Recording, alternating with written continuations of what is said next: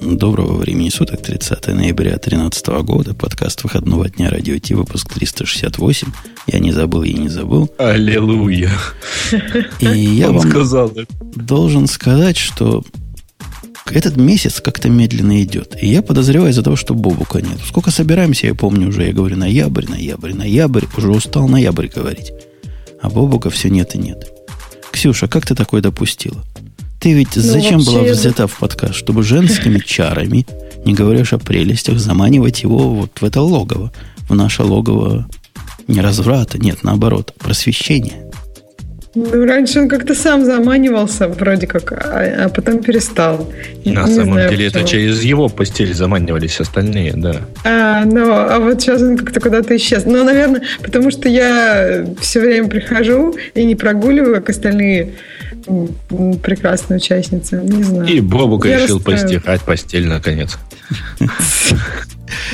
Слушайте. А вообще ноябрь ты скажешь последний раз. Это абсолютно точно. Последний выпуск ноября. А у нас там в чатике возникла гиковская дискуссия. Ноябрь ли на дворе? То есть некоторые говорят, что уже декабрь. Некоторым уже Нет, наступил. Даже у этих некоторых э, еще ноябрь.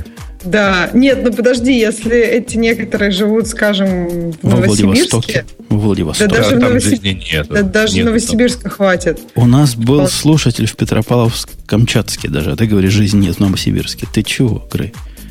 Ну как, это ж столько от МКАДа. Я уже не говорю про расстояние от Жмеринки. А тут сейчас все за МКАДыши собрались, да, в этой студии? Да, да. Нет, нет, не то, чтобы все собрались. Один кат... Самое интересное, что я всегда замкадышем была, даже когда приходила раньше, и я была просто близко к МКАДу, но все равно замкадышем. То есть ты туда стремилась, но не могла попасть. Да, да. У нас тема есть первая, и я ее не читал, потому что знаю, что всегда Ксюша такие темы здорово с цифрами умеет, да, Ксюша? 30 потому лет. Потому что она всегда у нас первая, и я, да, я, 30 я успеваю лет прочитать. DNS, почему это праздник, почему нам надо радоваться, и вообще для молодой части аудитории поясни, как мы жили раньше с тобой, когда DNS еще не было. Ну, как-то плохо жили и мало жили раньше без DNS. Коротко.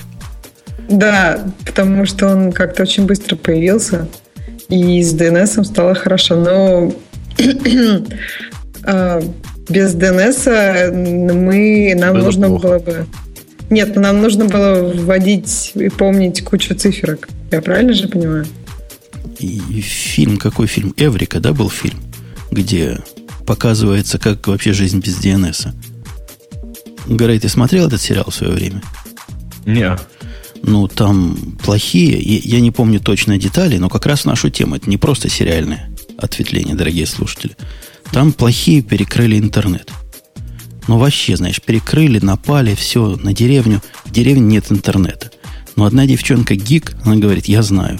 DNS, говорит, прямо так и говорит, это вот такой публичный сервер, публичный сервис, поэтому его легко перекрыть. А вот настоящий IP-адрес это военные обеспечивают. Поэтому я его сейчас введу. И вводят да, там 675 точка, там 5000 что-то. Вот так знали, что 4 части. То есть 4 части есть, но такие серьезные, тяжелые части. Что ты думаешь, нашла? Нашла то, что надо. Так что не DNS единым, Ксюша. Это типа как в а, четвертом, по-моему, да, Крепком орешке, когда там этот ну, мальчик, который снимался в э, рекламе Apple, а, э, да. в какой-то момент заявил, что э, значит, есть еще старая сеть, э, достает Nokia, по-моему, 9300, и через нее, значит, подсоединяется к какой-то старой сети, и через нее чего-то там выкачивает с бешеной скоростью. Э, очень смешно.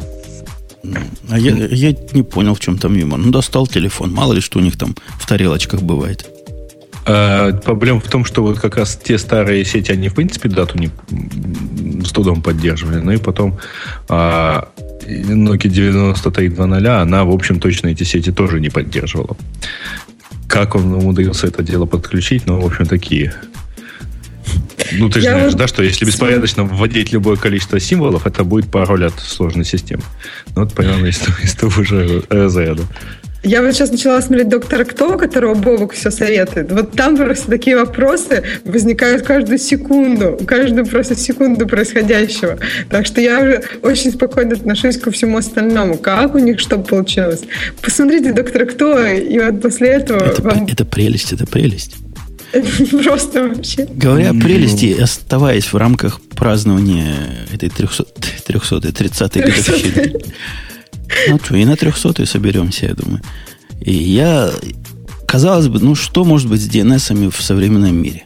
Вот скажи, Грей, ты считал что-нибудь может быть интересное с DNS в современном мире? Чего ты а, еще не именно знал? с DNS или вообще с доменным сервисом? Ну, не с регистраторами, а именно с name-серверами. А, да, ну, я, не знаю. Я После тоже... DNS Amplification атак Честно говоря, не я, знаю. Я тоже такой, как ты был. Сидел себе лапу сосал и думал, ну, есть DNS и есть. Какая, собственно, разница? Нейм-сервер, он и есть нейм-сервер в Африке. Пока не случилось недели две назад, три назад странное, а именно на какой-то короткий промежуток времени все сервера, нейм-сервера, которые у меня были там зарегистрированы для одного внутреннего, но рабочего продукта, вдруг перестали отвечать. Полчаса не отвечали. Они GoDaddy были, ну, то есть в комплекте шли с регистрированным именем. Угу. Перестали на полчаса отвечать. Ну, бывает, да, дело такое. Житейское, как оказывается. В общем, я решил, надо с этим что-то делать. И меры принял. Ксюша, догадайся, какие меры можно принять в этом случае и удивиться? Ну, не знаю, перешел куда-нибудь с GoDaddy. Чтобы Но не было такого, что полчаса не отвечаю. Сервис этот был который, собственно, пользовался именами, весь в Амазоне, и поэтому логическая да была связочка. Ну, чего мы будем ходить в наружу, когда можем в Амазоне все это оставить? У них же есть раут 53.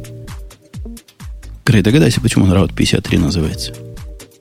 Ну, почему? Потому что 53 это порт, на котором висит DNS-сервер. Молодец. Возьми с полки пирожок. Это, это там у них в факе такой вопрос. Не, не все знают. В общем, решил я на Route 53 перенести. Переносится все в раз, там можно экспорт, импорт, все, все, дела, все делается просто. То есть, э, э, тот, кто имя зарегистрировал, остался в GoDaddy, но name сервера перевел в Amazon. И увидел, что, вы знаете, мы упустили этап развития DNS. Route 53 это такая другая штука, не скажу, что крутая, хотя и крутая тоже. Вот крутая штука – не, не, и не только другая, но и крутая. Во-первых, она работает. Ну, как они все должны. И совместима в зад полностью с э, обычным DNS. Во-вторых, она расширенный DNS с точки зрения записи. Там у них свои типы записи есть, которые позволяют делать алиасы на свои же внутренние ресурсы. Ну, например, можешь сделать алиас не C-name, не A-name, а, по-моему, 4A или 5A. Какая-то такая своя – свой вид записи прямо на инстансы, прямо на S3 бакеты, прямо на load балансеры. По-моему, это все, на что можно сделать алиасы. То есть оно внутри там само понимает, как не надо адреса вводить. Динамическое. Но самое прикольное, знаешь, в чем? Mm-hmm. Ксюша, ну. ты слышала когда-нибудь про то, что у одной A-записи, не у одной записи, у одно, ну да, одна, одно имя может с несколькими A-записями быть. Ну, то есть example.com с разными адресами можно обозначить mm-hmm. в DNS. То есть у меня ты не спрашиваешь, но подозреваешь, что я слышал, да? Ну, подозреваешь, что слышал. Я Ксюшу а, спрашиваю.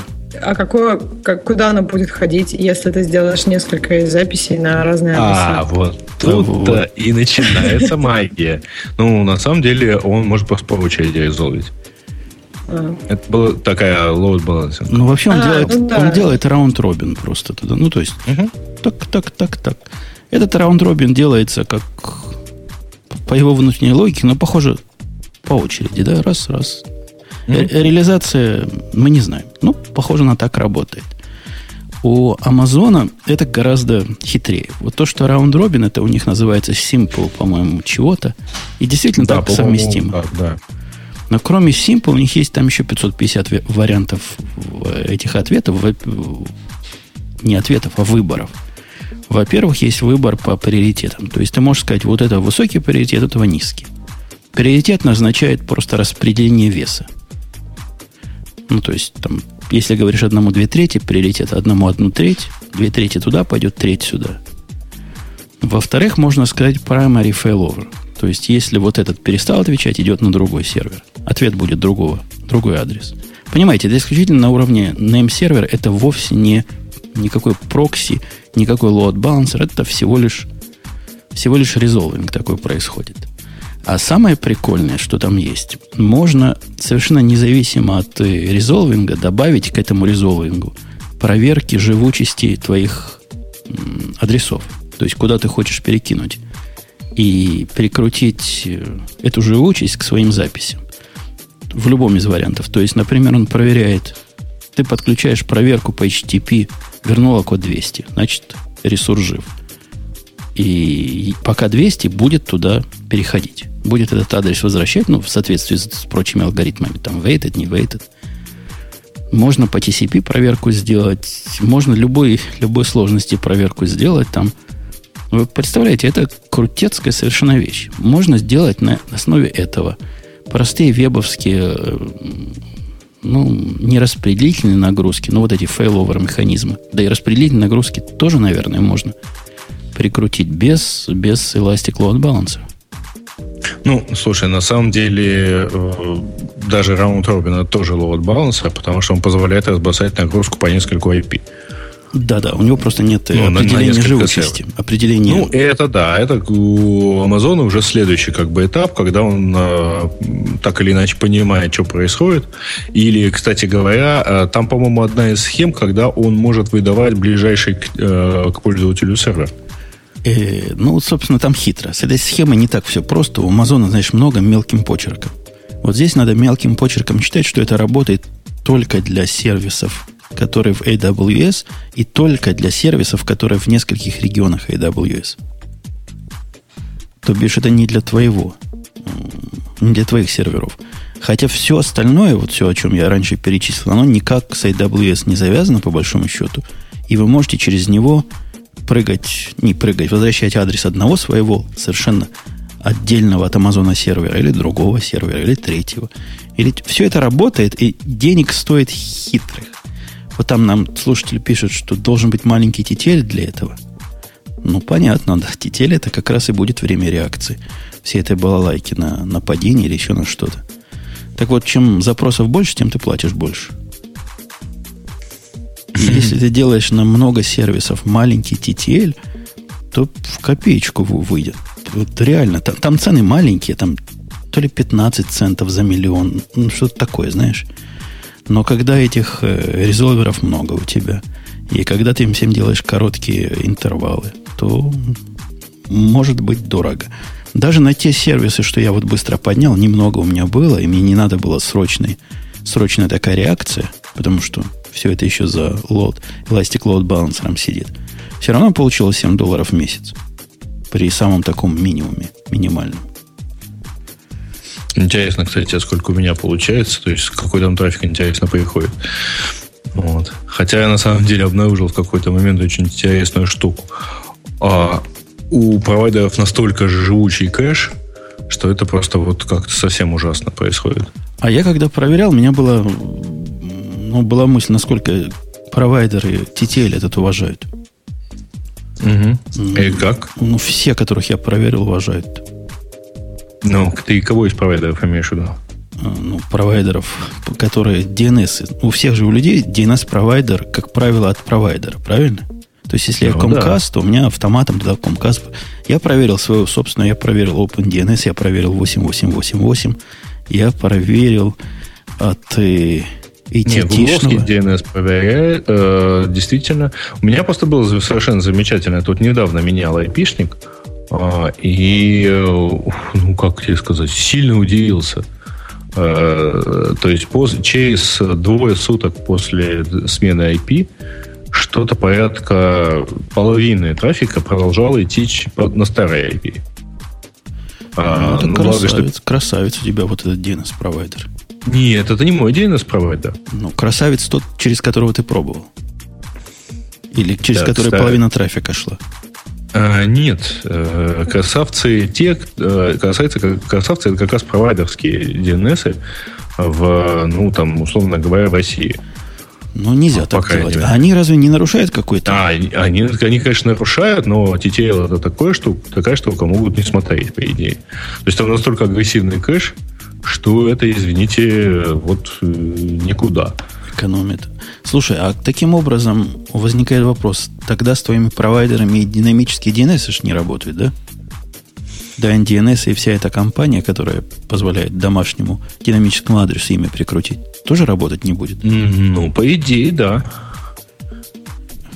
Пишут, что я тут путаю, с какого конца кэшируется. Может, я и путаю. Хотя где тут концы? Какие концы? Какие концы? TTL, насколько я понимаю, должен во все концы быть. Хотя, черт его знает, как устроено на стороне провайдера кеширования. Я бы на их месте смотрел на TTL и кешировал именно вот на это время. А, не, не дольше, не меньше. Ладно. э, еще что надо понимать, как раз мы проговорили, заговорил, я заговорил про этот 53 дорогу. У них, они вовсе не являются заменой э, лот-балансеров настоящих. И даже не является заменой своего собственного, потому что оно как-то труба пониже и дым пожиже.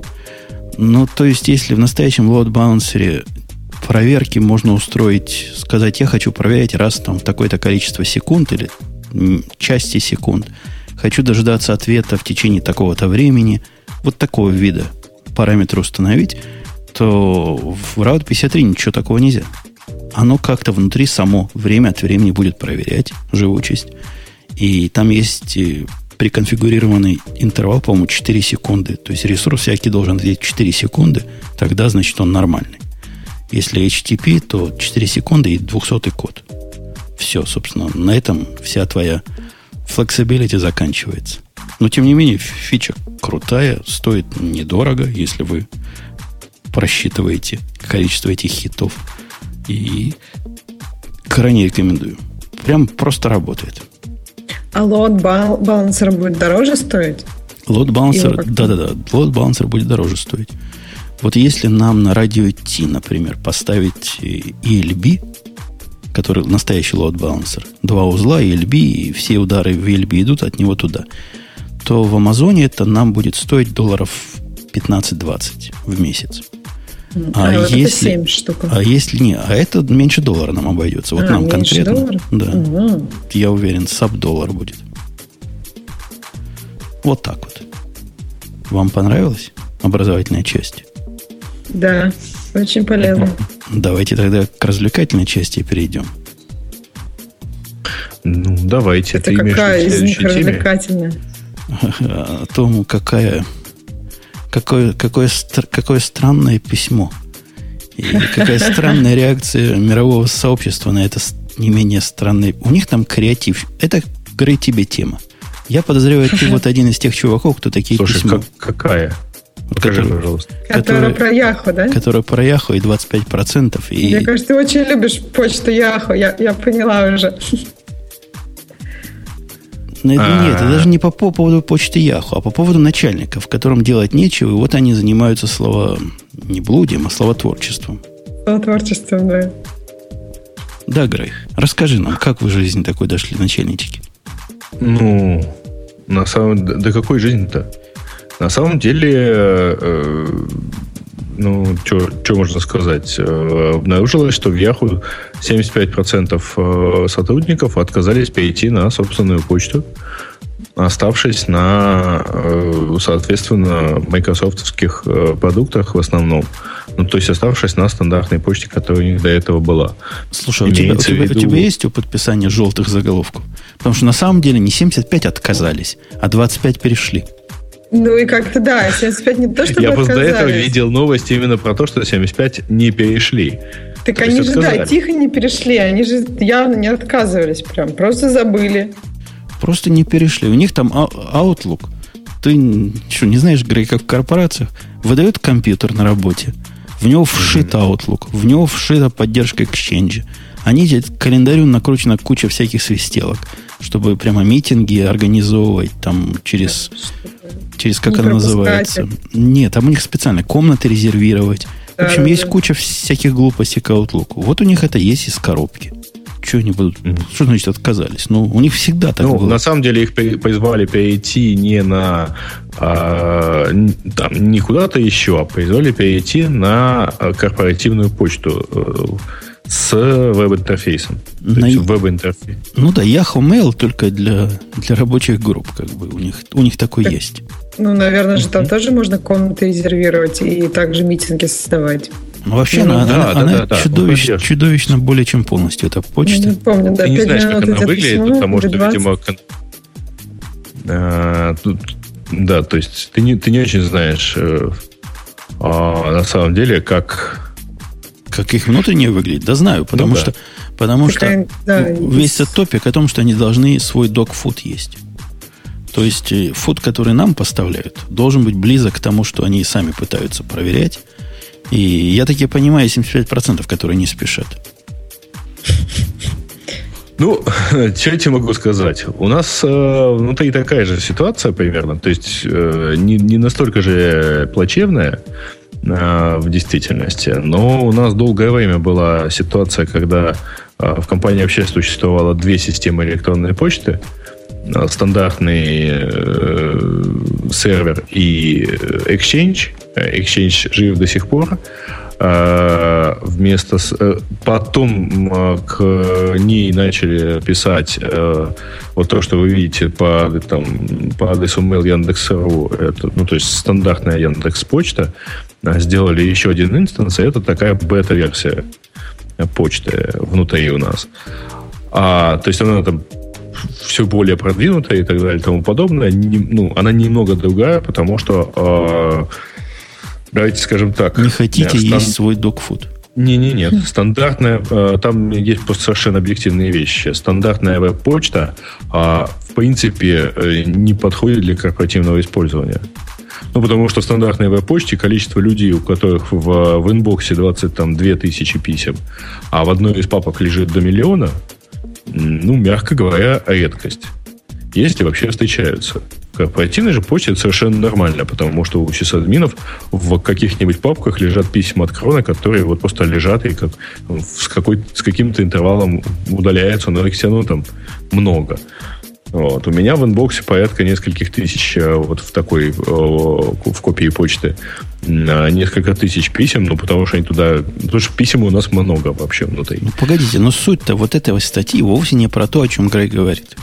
Дело не в том, что они не перешли. Дело не в том, что они перешли.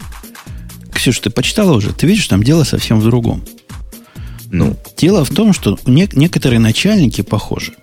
Ну так, если почитать внимательно тексты, которые здесь выделены в таких квотах, принимают не то что горячительные, а какие-то изменяющие сознание препараты перед тем, как писать такие групповые сообщения. Собственно, весь бас и вся, весь шум из-за того, чего именно они написали. И вот как пишет мужик, который писал эту... Не мужик, девчонка, который написал эту статью. Она, видимо, в отличие от нас, Ксюши, английский прямо от мамы с папой изучила, да, не, не в школе. То есть должна просто как птица на этом языке. Она пишет крутое письмо, все слова понимаю, а смысл что-то не могу уловить. Такие фразы. Ты, ты видишь, Ксюша, какие абзацы нам приведены? Это которое последнее письмо, такое длинное? Нет, тут в процессе разговора переведены фразы. И эти ну, фразы смотришь, там, я, я бы хотел вам перевести их по, на русский, вот прямо сходу. Но их невозможно перевести ни на какой язык. А, ну, какой-то ты сленговый очень. Ну, даже... во-первых, он довольно такое, как бы, да, тут есть еще всякие Amygdalian Resistance, Herpo Cambian Wagons, вот, э, All Gang э, и так далее и тому подобное. Просто письмо достаточно такое полужаргонное, потому что написано как бы коллегам, типа, пацаны, айда все сюда, тут, тут круто, это во-первых.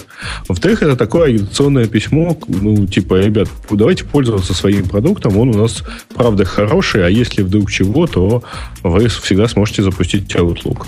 Я не очень понимаю, что тебе именно здесь не нравится.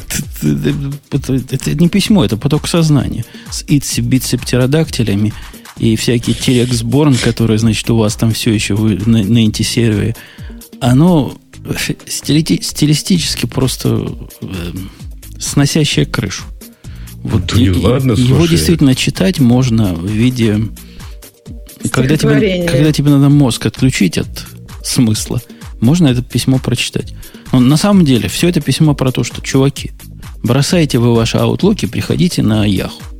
Это вот можно было вот так закончить его. И даже получилось бы практически жаргонно и для своих, для пацанов. А тут же смесь высокого языка с э, черным сленгом и вот этот Джефф Бонфорд, который писал SVP Communication Product, э, Communication и, и SEO, между прочим, C... тоже второй, ну, второй подписавшийся. CIO тоже этот. Они прямо вместе что-то выкурили. Это, это не я говорю, это весь интернет так считает. Да не, ладно, весь интернет не считает. Весь интернет э, считает, что э, э, эти там показатели, что только 25% перешли, это на самом деле плохо, но это показывает, как сами э, сотрудники Yahoo относятся к собственному продукту.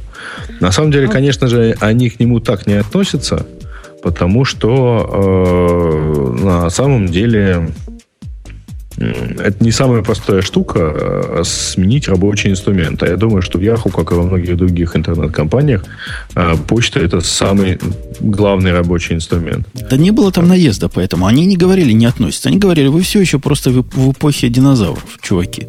Ну, хватит, ну, давайте уж, напрягите, поднимите свой зад со стула. Ну, правильно. Там нет, не было а констатации а, о том, что наш продукт не ну, подходит. Они правы на самом деле. Да. Нет, они правы на самом деле. На, в, в, этих, в этих случаях наезжать-то, в общем, нет никакого смысла. А, вот совершенно. Это не очень быстрый процесс, они его пытаются чуть-чуть, так сказать, подстегнуть и скорее просто поинформировать, что, ребята, вот, вот такое есть, давайте пользоваться. Так не, я бы на месте Марисы, мы, мы часто Марису за крутость ругаем. Есть за что. Но я бы на месте Мариса поступил бы круче. В трехдневный срок отключил бы нафиг в дребезги напополам Exchange. И хочешь продолжать работать? Вот тебе продукт. А, тебе плохо в нашем продукте? Нет, не вон из компании, вовсе нет. А вот приходи, расскажи, что плохо, что не так. Мы все вместе все это починим. Потому что там плохо просто начать и кончить. А, Жень, так не работает. Почему же так не Опять-таки, а, ну, потому что, опять-таки, это ровно, на, ровно наша ситуация. Если да. можно в один день сказать, что больше у нас не будет удаленных работников, приезжайте в офис, это работает, а нельзя сказать таким же образом, и у нас не будет нет, почты. Это работает. Но сказать многим тысячам людей, что, ребята, вот вы сейчас будете этим работать, а, и вы, вы как хотите, это означает обрушить их работу. При том, ты же прекрасно понимаешь, что если там чего-то нет, а там, например, чего-то нет, там нет, а, они честно пишут, что э, э, эта корпоративная почта не поддерживается на Android и iOS, а, и там еще чего-то тоже нету, а, например, невозможно добавить заместителя для своего календаря, то отключай, не отключай, но люди, у людей просто снизится продуктивность. Слушай, ну сделать такое, например, э, такую акцию на один день, понять главные там вот узкие места, то есть те проблемы, которые... И через потом полгода их и починить. Нет, ну потом Понимаешь? их чинить какое-то время. И также делать, опять там, сделать на один день, на неделю. И потом отключить для всех и сделать уже, ну, с пофикшенными проблемами так, чтобы не снизила продуктивность. То есть так они и свой продукт улучшат. Ну, просто действительно тестеров этого продукта станет резко очень-очень много. И они будут очень эффективны, потому что им нужно как-то делать свою работу. Э, нет. На самом деле они от этого эффективными не станут. Они скорее скажут, что, ребята, извините. Ты понимаешь, Но Ксюша, у нас, у нас в чем разница в понимании? Для Грея почта это, это как для тебя э, Xcode. Ну да, Xcode. Если у меня не будет работать Xcode, да. Если будет... вместо Xcode силой посадят, скажут, а разрабатывай теперь все это в браузере. Что ты им скажешь? Пошли ну вон. да, или даже Пошли на Visual Studio. Я скажу, да, идите. В общем, можно и греевскую точку зрения разделить, ну, хотя какая-то да. она дикая прямо скажем. Давайте о дикости перейдем быстренько к следующей теме. Потому что, когда я читал про эту дикость, я, у меня прямо гордость была. Вот вы помните, когда в свое время мы ни Поповых, ни вот тех остальных его последователей, которые делают новый современный ОС из Ubuntu, помните, да, такие были русские умельцы? Левши такие русские. Да. Полно всяких ну, разных. С, ну, с новыми обоями, да? И все да, мы все злобствовали, говорили, вот, мол, Россия лапотная страна, и все прочее такое. Били себя в грудь, как обычно. Мы это любим в лапотной стране делать. Оказывается, не, не Россия одной лапти живы. Оказывается, есть и другие чуваки. И огромное количество, которые их поддерживают, других да, чуваков. люди верят в это. Да, Но... я, я намекаю про ArcOS, который все базворды в себе. Аркос, это сначала, расскажи сначала, Ксюша, что за, за project? Ну, это просто, да, все базворды. Краудфаундинговый проект по созданию частного облачного сервера. Ну, то есть вот и облако, и все вместе, open source, прям очень, очень здорово. Э, и 500 859 человек внесли сумму 45 тысяч долларов с чуть-чуть и еще чуть-чуть на Кикстартере, когда до конца сбора денег оставалось еще 6 дней. И вот Аркос, я так понимаю, когда ее обещают? Так самое главное не в том. Она самое, напай, самый, да. самый главный buzzword в том, да. что мы да. убьем этим Google. Мы заменим нашим Raspberry Pi, на котором бежит чего там автор напишет своими кривыми ручками Google. Все, точка, понимаешь? Убьем. Тут даже зато ты сможешь показать средний палец Google. Не заменить Google, а показать средний палец. Это, это даже, это еще больше базвордов, понимаешь? Что они хотят сделать на этой штуке? Значит, это домашнее облако должно для чего? Хостить веб-сайт – я себе таки представляю, Грей, как там можно хостить веб-сайт, если он не в статике, на пае, да, ты представляешь? Если это PHP хотя бы там бежало бы. Постить веб-приложение. То есть, то есть настоящий веб-сайт, понимаешь, веб-сайт с программами. Почту ты будешь на пае держать, файловый хостинг, музыку, фотографии в одном месте. А? И это место находится под твоим полным контролем. Точно. Сам можешь решить, кто может иметь доступ к этому паю. Прямо хочется сказать, что он такой маленький, что ты можешь засунуть его себе куда хочешь, да? Ты сможешь еще там собственный email сервер, значит, будет, он уже обещал, еще будет расшаренный календарь, инфраструктура для чатов, э, интеграция внешних дисков, которые держат все твои фотографии и файлы, и даже Tor-клиент. Я вам расскажу, что это означает, дорогие слушатели. Есть прямо сейчас программа, например, называется C-файл которая прекрасно ставится на Py, хотя автор компилирует новую версию только когда я его палочкой тыкаю. Да, она китайская. Да, автор китаец, и, возможно, там есть закладки, но он open source. То есть, ходите, проверьте. Этот C-файл делает все, все, все, все, все, все, что автор перечислил. Теперь и есть еще, клиент? есть еще BT-Sync, который делает peer-to-peer клиент для связи. Tor клиент ты можешь поставить отдельно при помощи трех, наверное, команд. Ни разу просто не пробовал.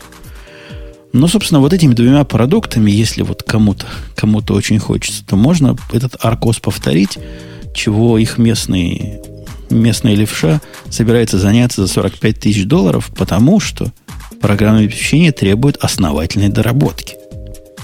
То есть надо его дорабатывать. Надо wallpaper другой поставить. Да, да, да, да. Сам, сам Павел трогать не будет, похоже. Он будет только ПО разрабатывать. За что ему только Слушай, спасибо а можно сказать. По сути дела, это, ну, это просто, да, на, на Py, это, конечно, понятно, почему тебе нравится это на Py, но это очень как-то похоже Mac Mini, на Mac Mini сервер. Да, да это похоже на Py, на который поставил несколько пакетов, которые тебе нужны. И я уже даже привел примеры интегрированных пакетов, которые сейчас существуют, и сейчас все это делают безвозмездно, то есть даром.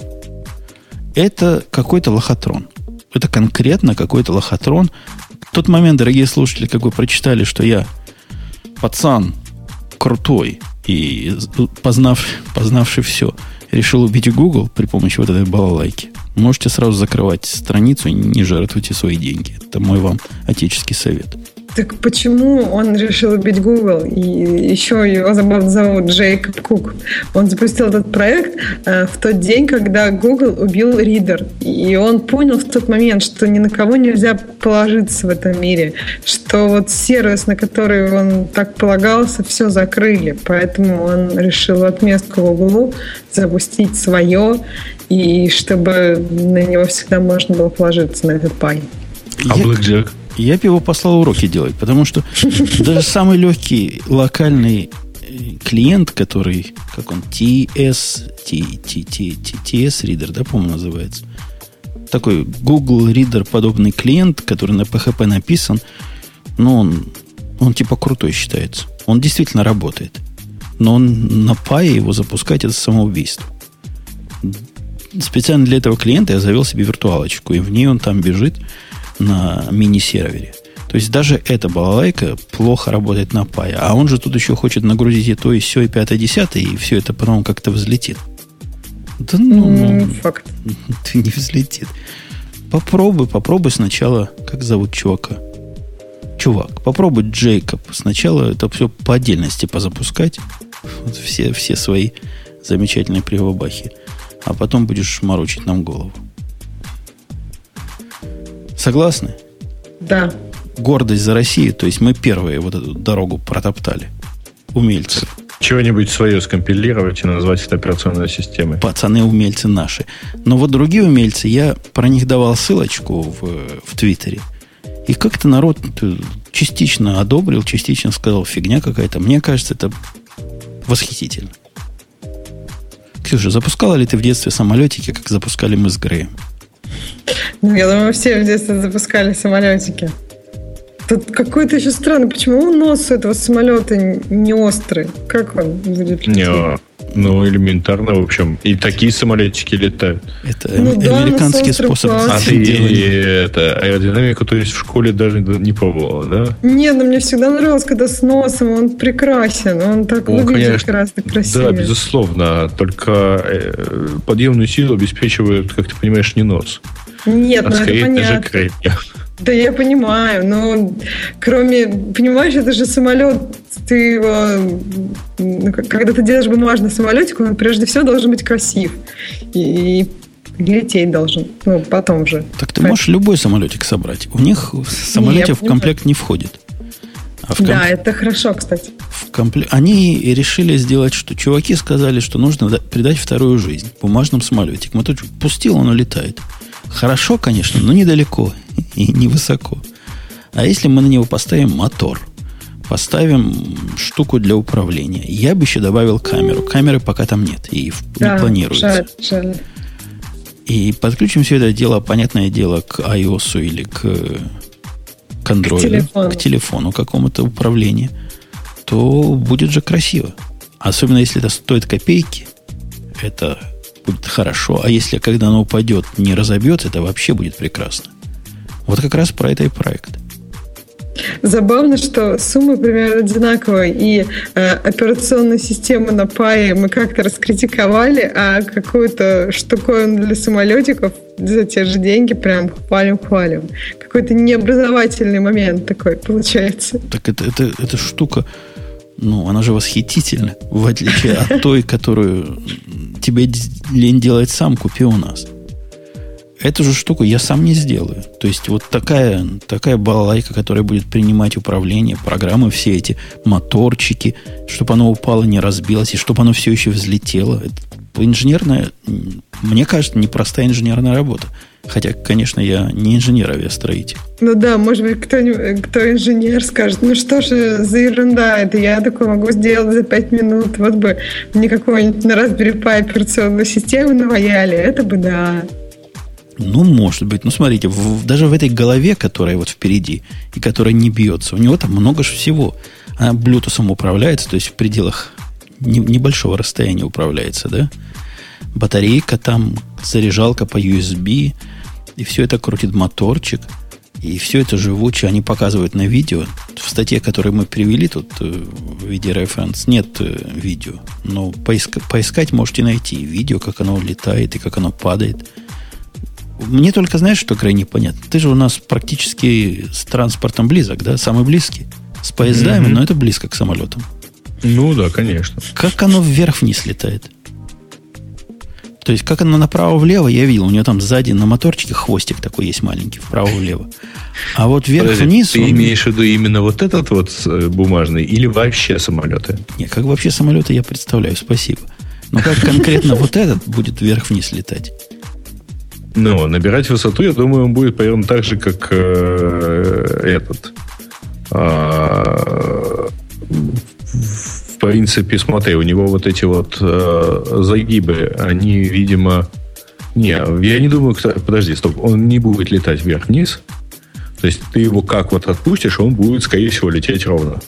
Но нам подсказывают, что скоростью вращения винта, то есть он будет либо падать, Мне тоже сказать, либо падать, вращения винта. либо вверх забираться. Ну, может быть. Ну, вообще-то, чтобы... Э, нет. Э, обычные самолеты, чтобы увеличить, э, чтобы подняться вверх, изменяют угол атаки крыла. Я подозреваю, что это, вот, вот эти крылышки Загибы. вот так надо загнуть, чтобы он все время летел вверх. То есть он летит либо вверх, либо чуть-чуть либо падает. падает. Либо, либо вверх, либо, либо падает. Да, либо ты ему даешь упасть и опять поднимаешь вверх. Ну, ну не настолько прям упасть. Прям можно чуть-чуть упасть. Там у него, кстати, еще система есть такого автопилота, которая помогает э, тебе взлететь, помогает выйти на глиссаду. Ну, реально, прямо, реально, чуть ли не сам садится. Это, это все программная а он часть. по iOS будет садиться или как? Нет, по айфону. Радиостанция на танках. Повторяю. Ну вот да, замечательная штука. Я не понимаю, как можно оставаться без восторга, глядя на такую, на такую вещь. Я, я уже пошел, заказал себе. Ну, не заплатил, чтобы они сделали и мне тоже. Хочу, хочу.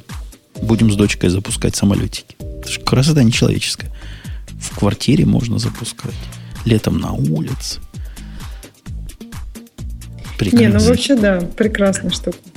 Ой, слушай, при этом у них э, цель 50 тысяч, а собрали не 278.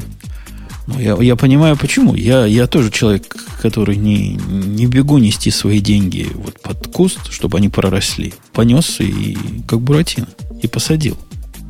Кстати, да, это тоже хороший э, показатель, что те-то собрали... А, ну непонятно, сколько те собрали, надо посмотреть. Но вот эти, получается, уже собрали в пять раз больше, да? Чем нужно было. да, получается так. Но они причем вот пишут, что у них э, типа что-то unlocked, и теперь оно будет доступно на Android и на iOS. Э, третья, третья версия. Прелестно. Говоря о том, что собрали, что не собрали, и у кого деньги, а у кого нет, странная новость. Есть такой, начнем с конца, есть такой производитель SSD-дисков, который очень популярен в ваших Грей Палестинах.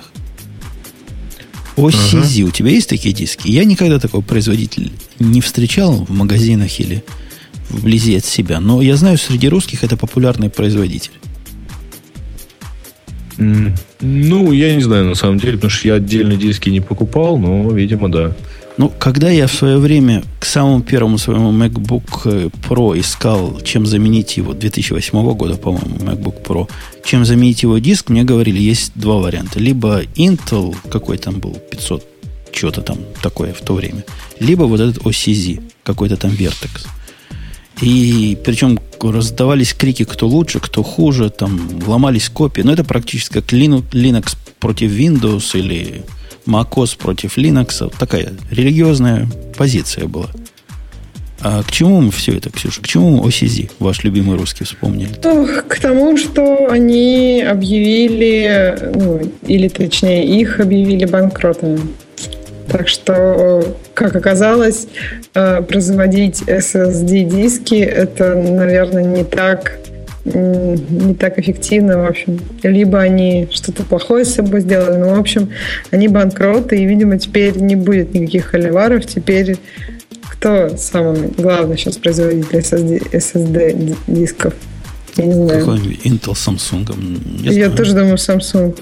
Samsung сейчас производитель всего. По-моему, сейчас они... Samsung, по-моему, доминирует на рынке этих SSD, угу. хотя...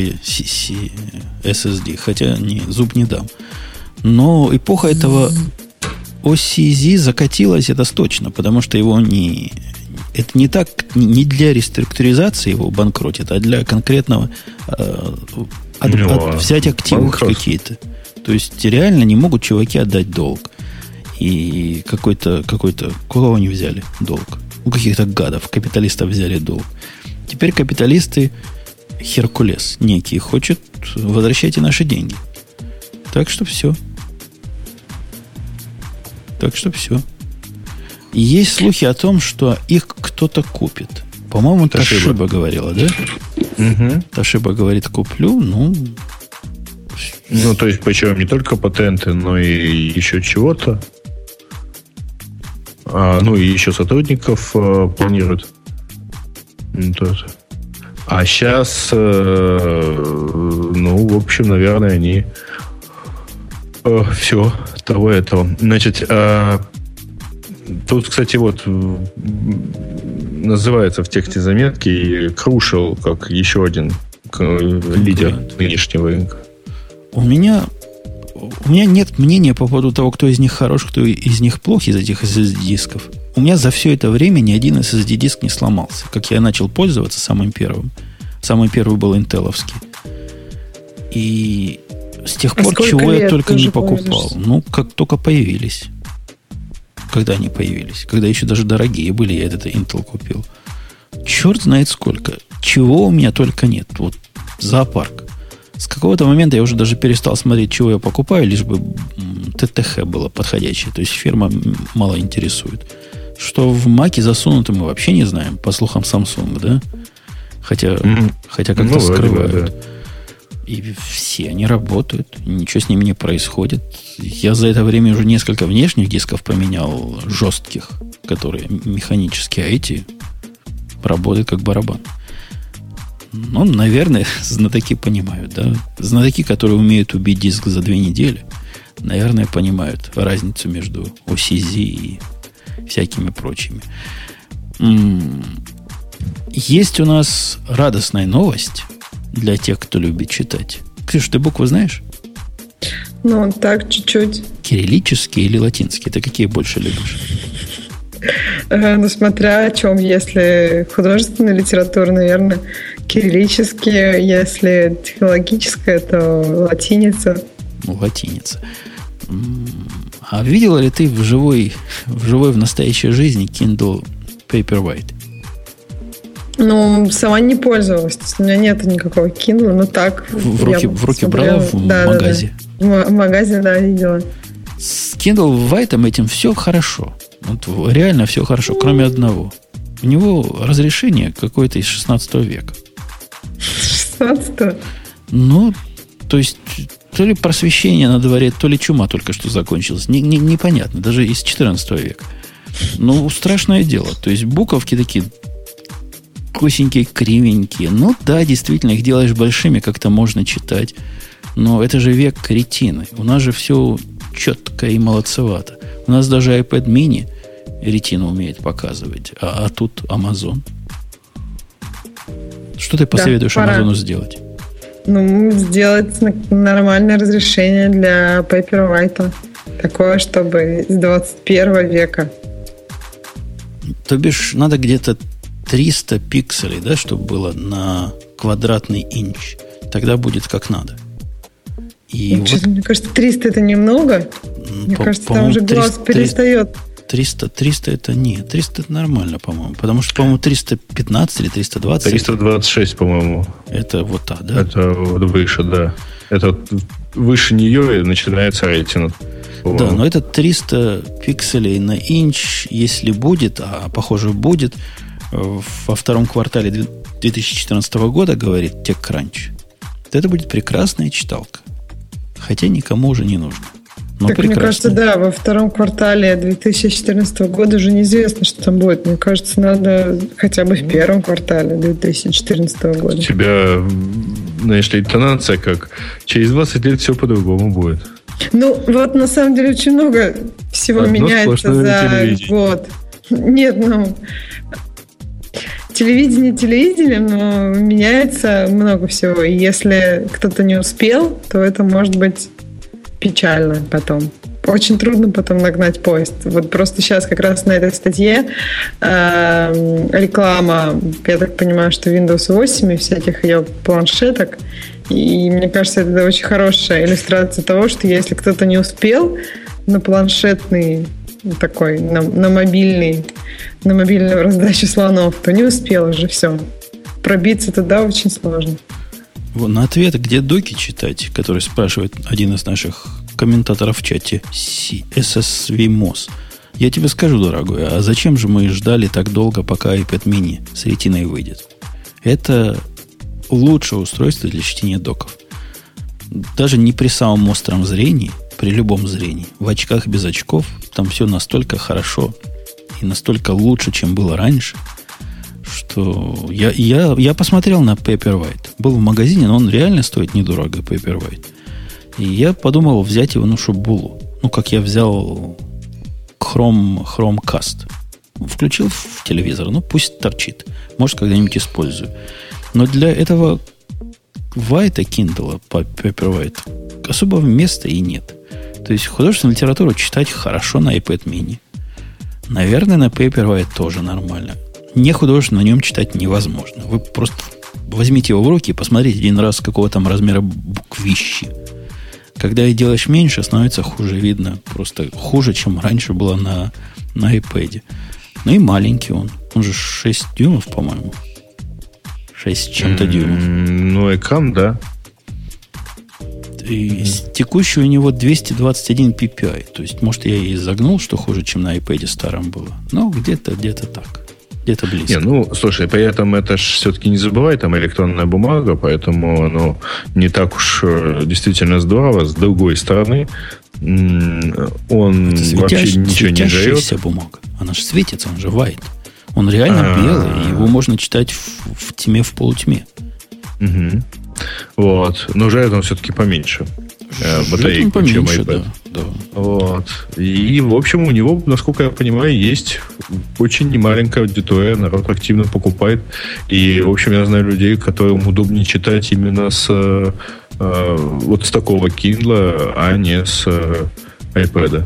Хотя, казалось бы, ну, никакой разницы. Ну, мне кажется, это люди-фанаты. Это те люди, которые до сих пор сидят в форумах. Представляешь, Грей, есть люди, которые... Фо... Ты тоже форум видишь, да? Или у тебя уже нет форума? То есть, фо... Ксюша, ты помнишь форумы, когда ты была маленькая еще совсем? И еще, еще с соской ходила. Тогда люди форумы придумали. С тех пор человечество сильно далеко ушло. Но некоторые все еще сидят в форумах. Вот те же самые сидят с, э, с Kindle. Мне кажется, что тут дело в том, что если человек э, больше все-таки читает, ну, точнее, если человек в основном читает, ему больше ни для чего не нужно. Э, цена у Paperwhite этого действительно меньше. Живет он дольше. Зачем тебе покупать что-то более дорогое и ну, если вся остальная функциональность этого устройства тебе не нужна, если ты только читать. И читаешь ты в основном Amazon, у тебя там все, все твои книжки, которые куплены. Ну, просто зачем покупать iPad? У меня есть такие друзья, и я, ну, понимаю их э, ну, их резоны. Зачем вам покупать iPad, если можно купить что-то дешевле, которое будет жить дольше? То есть это можно взять в поездку там, ну, надолго и не беспокоиться о зарядке. И, ну, да, лучше купить тогда Kindle, конечно. Ну, вот у моей дочки был Kindle. У подружки моей дочки был Kindle. И они с ним вполне счастливо читали, они и сейчас продолжают читать. Но до этого они счастливо на них читали.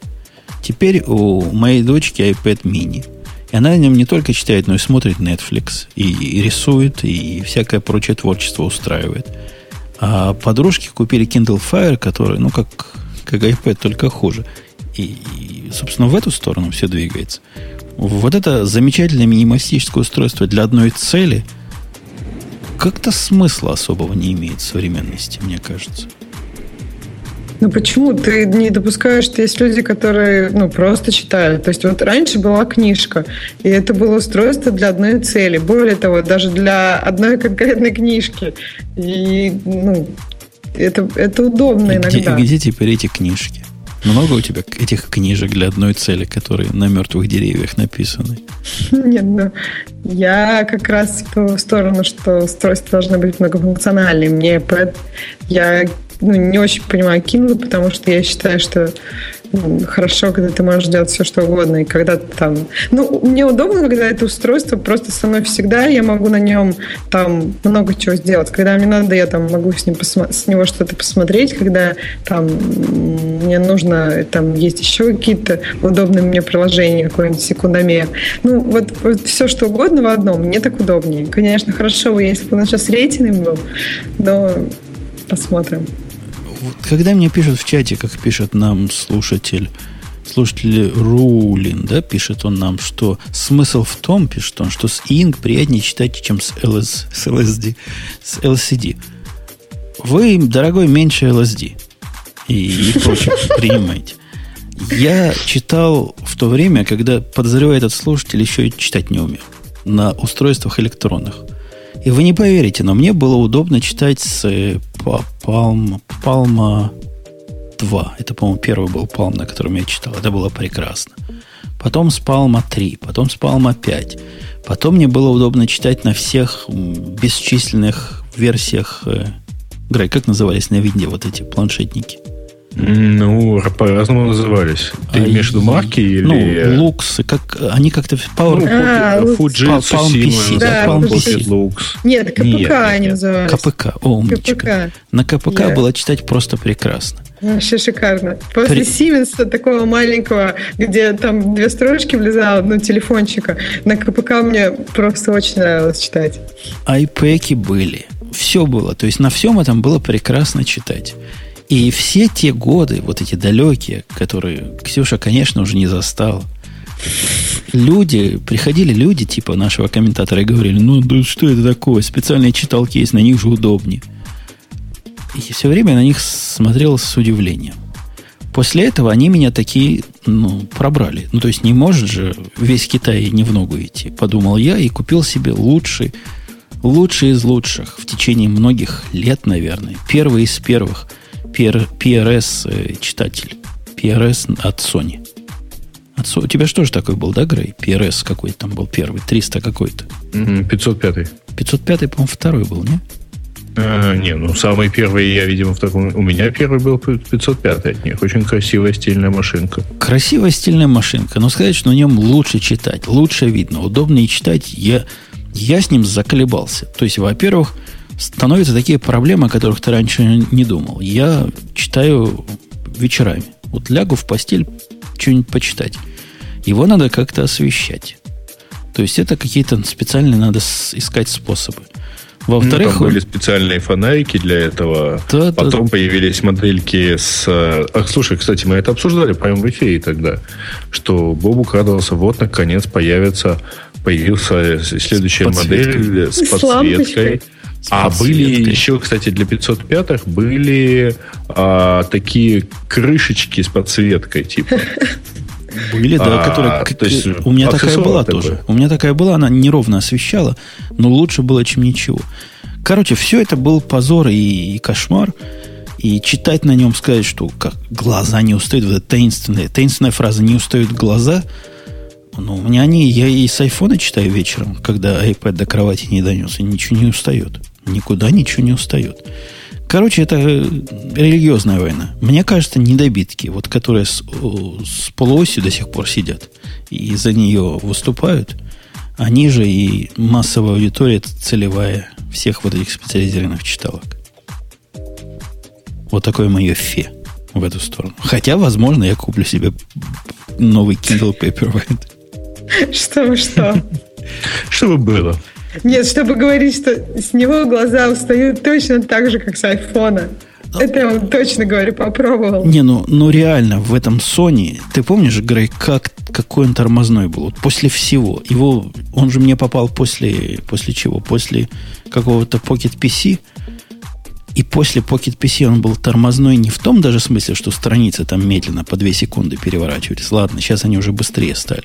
Хотя тоже раздражает но он был весь, он был весь тормозной. И он был, он был, ну, не чудовищный, конечно, они все такие там были в то время, но не для моего терпения.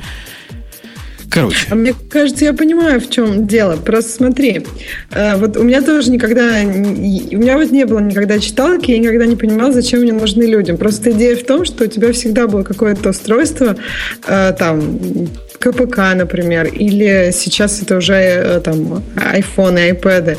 То есть у тебя всегда было устройство, с которого можно читать, и не очень понятно, зачем тебе еще одно, которое будет отдельно читалкой. А читалки есть зачастую у людей, у которых нет iPad.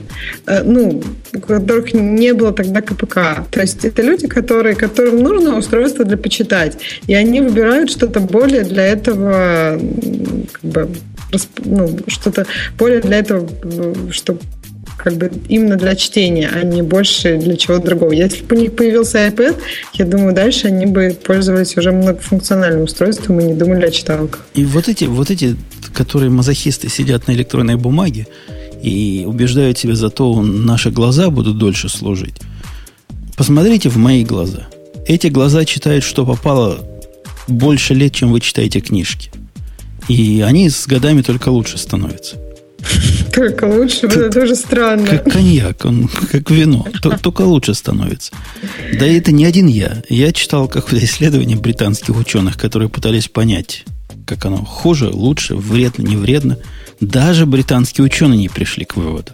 Вы понимаете, даже они не смогли однозначно сказать. Придумать что-то интересное на этот счет, ну, да, это, это странно. Но все тут пишут про зарядку в чате, да, я согласна, что зарядка этого устройства очень радует. Но, понимаете, у меня есть устройство, там, iPad, которое я все равно заряжаю, оно мне нужно для кучи всего, и в том числе для чтения. То есть чтение с iPad какой-то побочный эффект э, этого устройства. Так, Почему нет? То есть, а так мне нужно еще раз в две недели вспоминать про зарядку моей читалки. И еще одно Это даже минус, потому что его не да? найти потом раз в две недели. А, особенно как раньше было, раз в месяц заряжаешь, где, куда я его суну?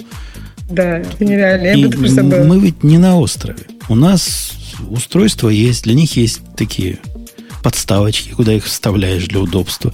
Эти подставочки умеют заряжать в недалеком будущем все они будут беспроводные, я надеюсь. Не надо будет ничего ни во что втыкать. Ну, да.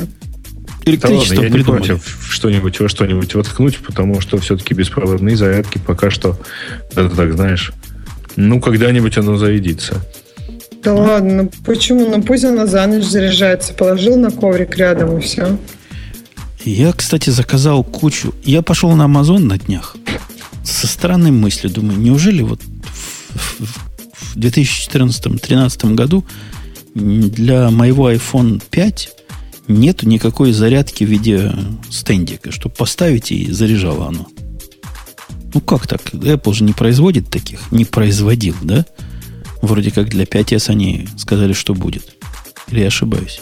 По-моему, вернули. Подожди, ты что имеешь в виду? Док? Док, да, док которые убрали, а, убрали ну, есть с продажи. Бел, есть белкиновские, на самом деле. Так я пошел на Amazon, нашел там невыносимо огромное количество доков. И вот у меня рука дрогнула. Не поверишь, что я сделал. А подожди, а почему у тебя рука дрогнула, скажи, пожалуйста. Когда я увидел док, в котором есть прямо провод идет в комплекте. Представляешь, провод, вот этот дорогущий провод. Apple сколько? 20 долларов стоит провод. USB с одной стороны и вот этот мелкий коннектор с другой. Так вот, док, у него есть провод, у него еще есть даже э, аудио аут, и он так сделан солидно и стоит 4 доллара с проводом. Потом Мне я... кажется, его страшно будет в руки взять. Ну, ну обычно 4... такие китайские а штуки, чего вообще стоят... в руки брать? 4 доллара. Потом Белкина я твоего увидел. Он замечательный такой, кругленький, красивенький. Стоит, по-моему, 10 долларов или 15. Короче, я купил 4 разных дока за 40 долларов. И буду теперь из них выбирать. То есть за цену, сколько мне Apple всунул бы один, я думаю, Apple это стоило 49,99. Я купил 4 разных. Ну, то, что не подойдет, отдам собачками и, и деткам. А себе выберу лучшее из лучших. Так что будет где, где все это заряжать. Ну что Надо у нас? тоже о доке подумать. Но мне кажется, что док как-то неудобно. Это у тебя телефон всегда должен быть в одном месте. Хотя, может быть, нормально. Не, почему? У меня, он, у меня этот док стоит около кровати. Вот, вот я тоже как, как раз кровати хотел что-то поставить. Ну вот, я подхожу, ну, ложусь спать, втыкаю его в док, и все. Да? Слава да. богу, что этого хватает, как правило, на день. Но вообще у меня этих зарядных там в нескольких местах натыкано, поэтому а, это вообще не проблема. Док просто он удобен, потому что ты его воткнул и все. А, и он стоит. У меня есть, кстати говоря, замечательные несколько штук э, зарядных э, компании Extreme Mac. Посмотри, э, кстати, может тебе тоже пригодятся. Они, дело в том, что заряжают очень высоким током, 2 с чем-то ампера. И, а, то есть это, это означает, что они быстро заезжают. Так Причем, айпловые же тоже 2 с чем-то ампера, нет разве? Ну, просто стандартные такие, они э, стандартные не пловые. А, нет, кстати говоря, нет, подожди.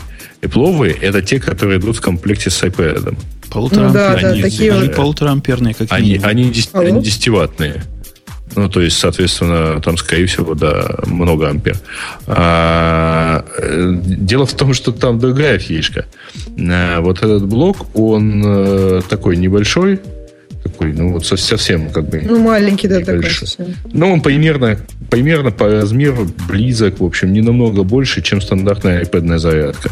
Но у него два USB выхода, и он может одновременно заряжать два устройства, например, iPad mm-hmm. и iPhone. Правда, я их видел только в Европе. Да, я думаю, и в американском Амазоне их бери не хочу. Ну, может быть, но вот что видел, то видел. Тема такая грустная, но числовая. И, значит, я передам слово Ксюше. Давай. Хотя она слишком молода, чтобы...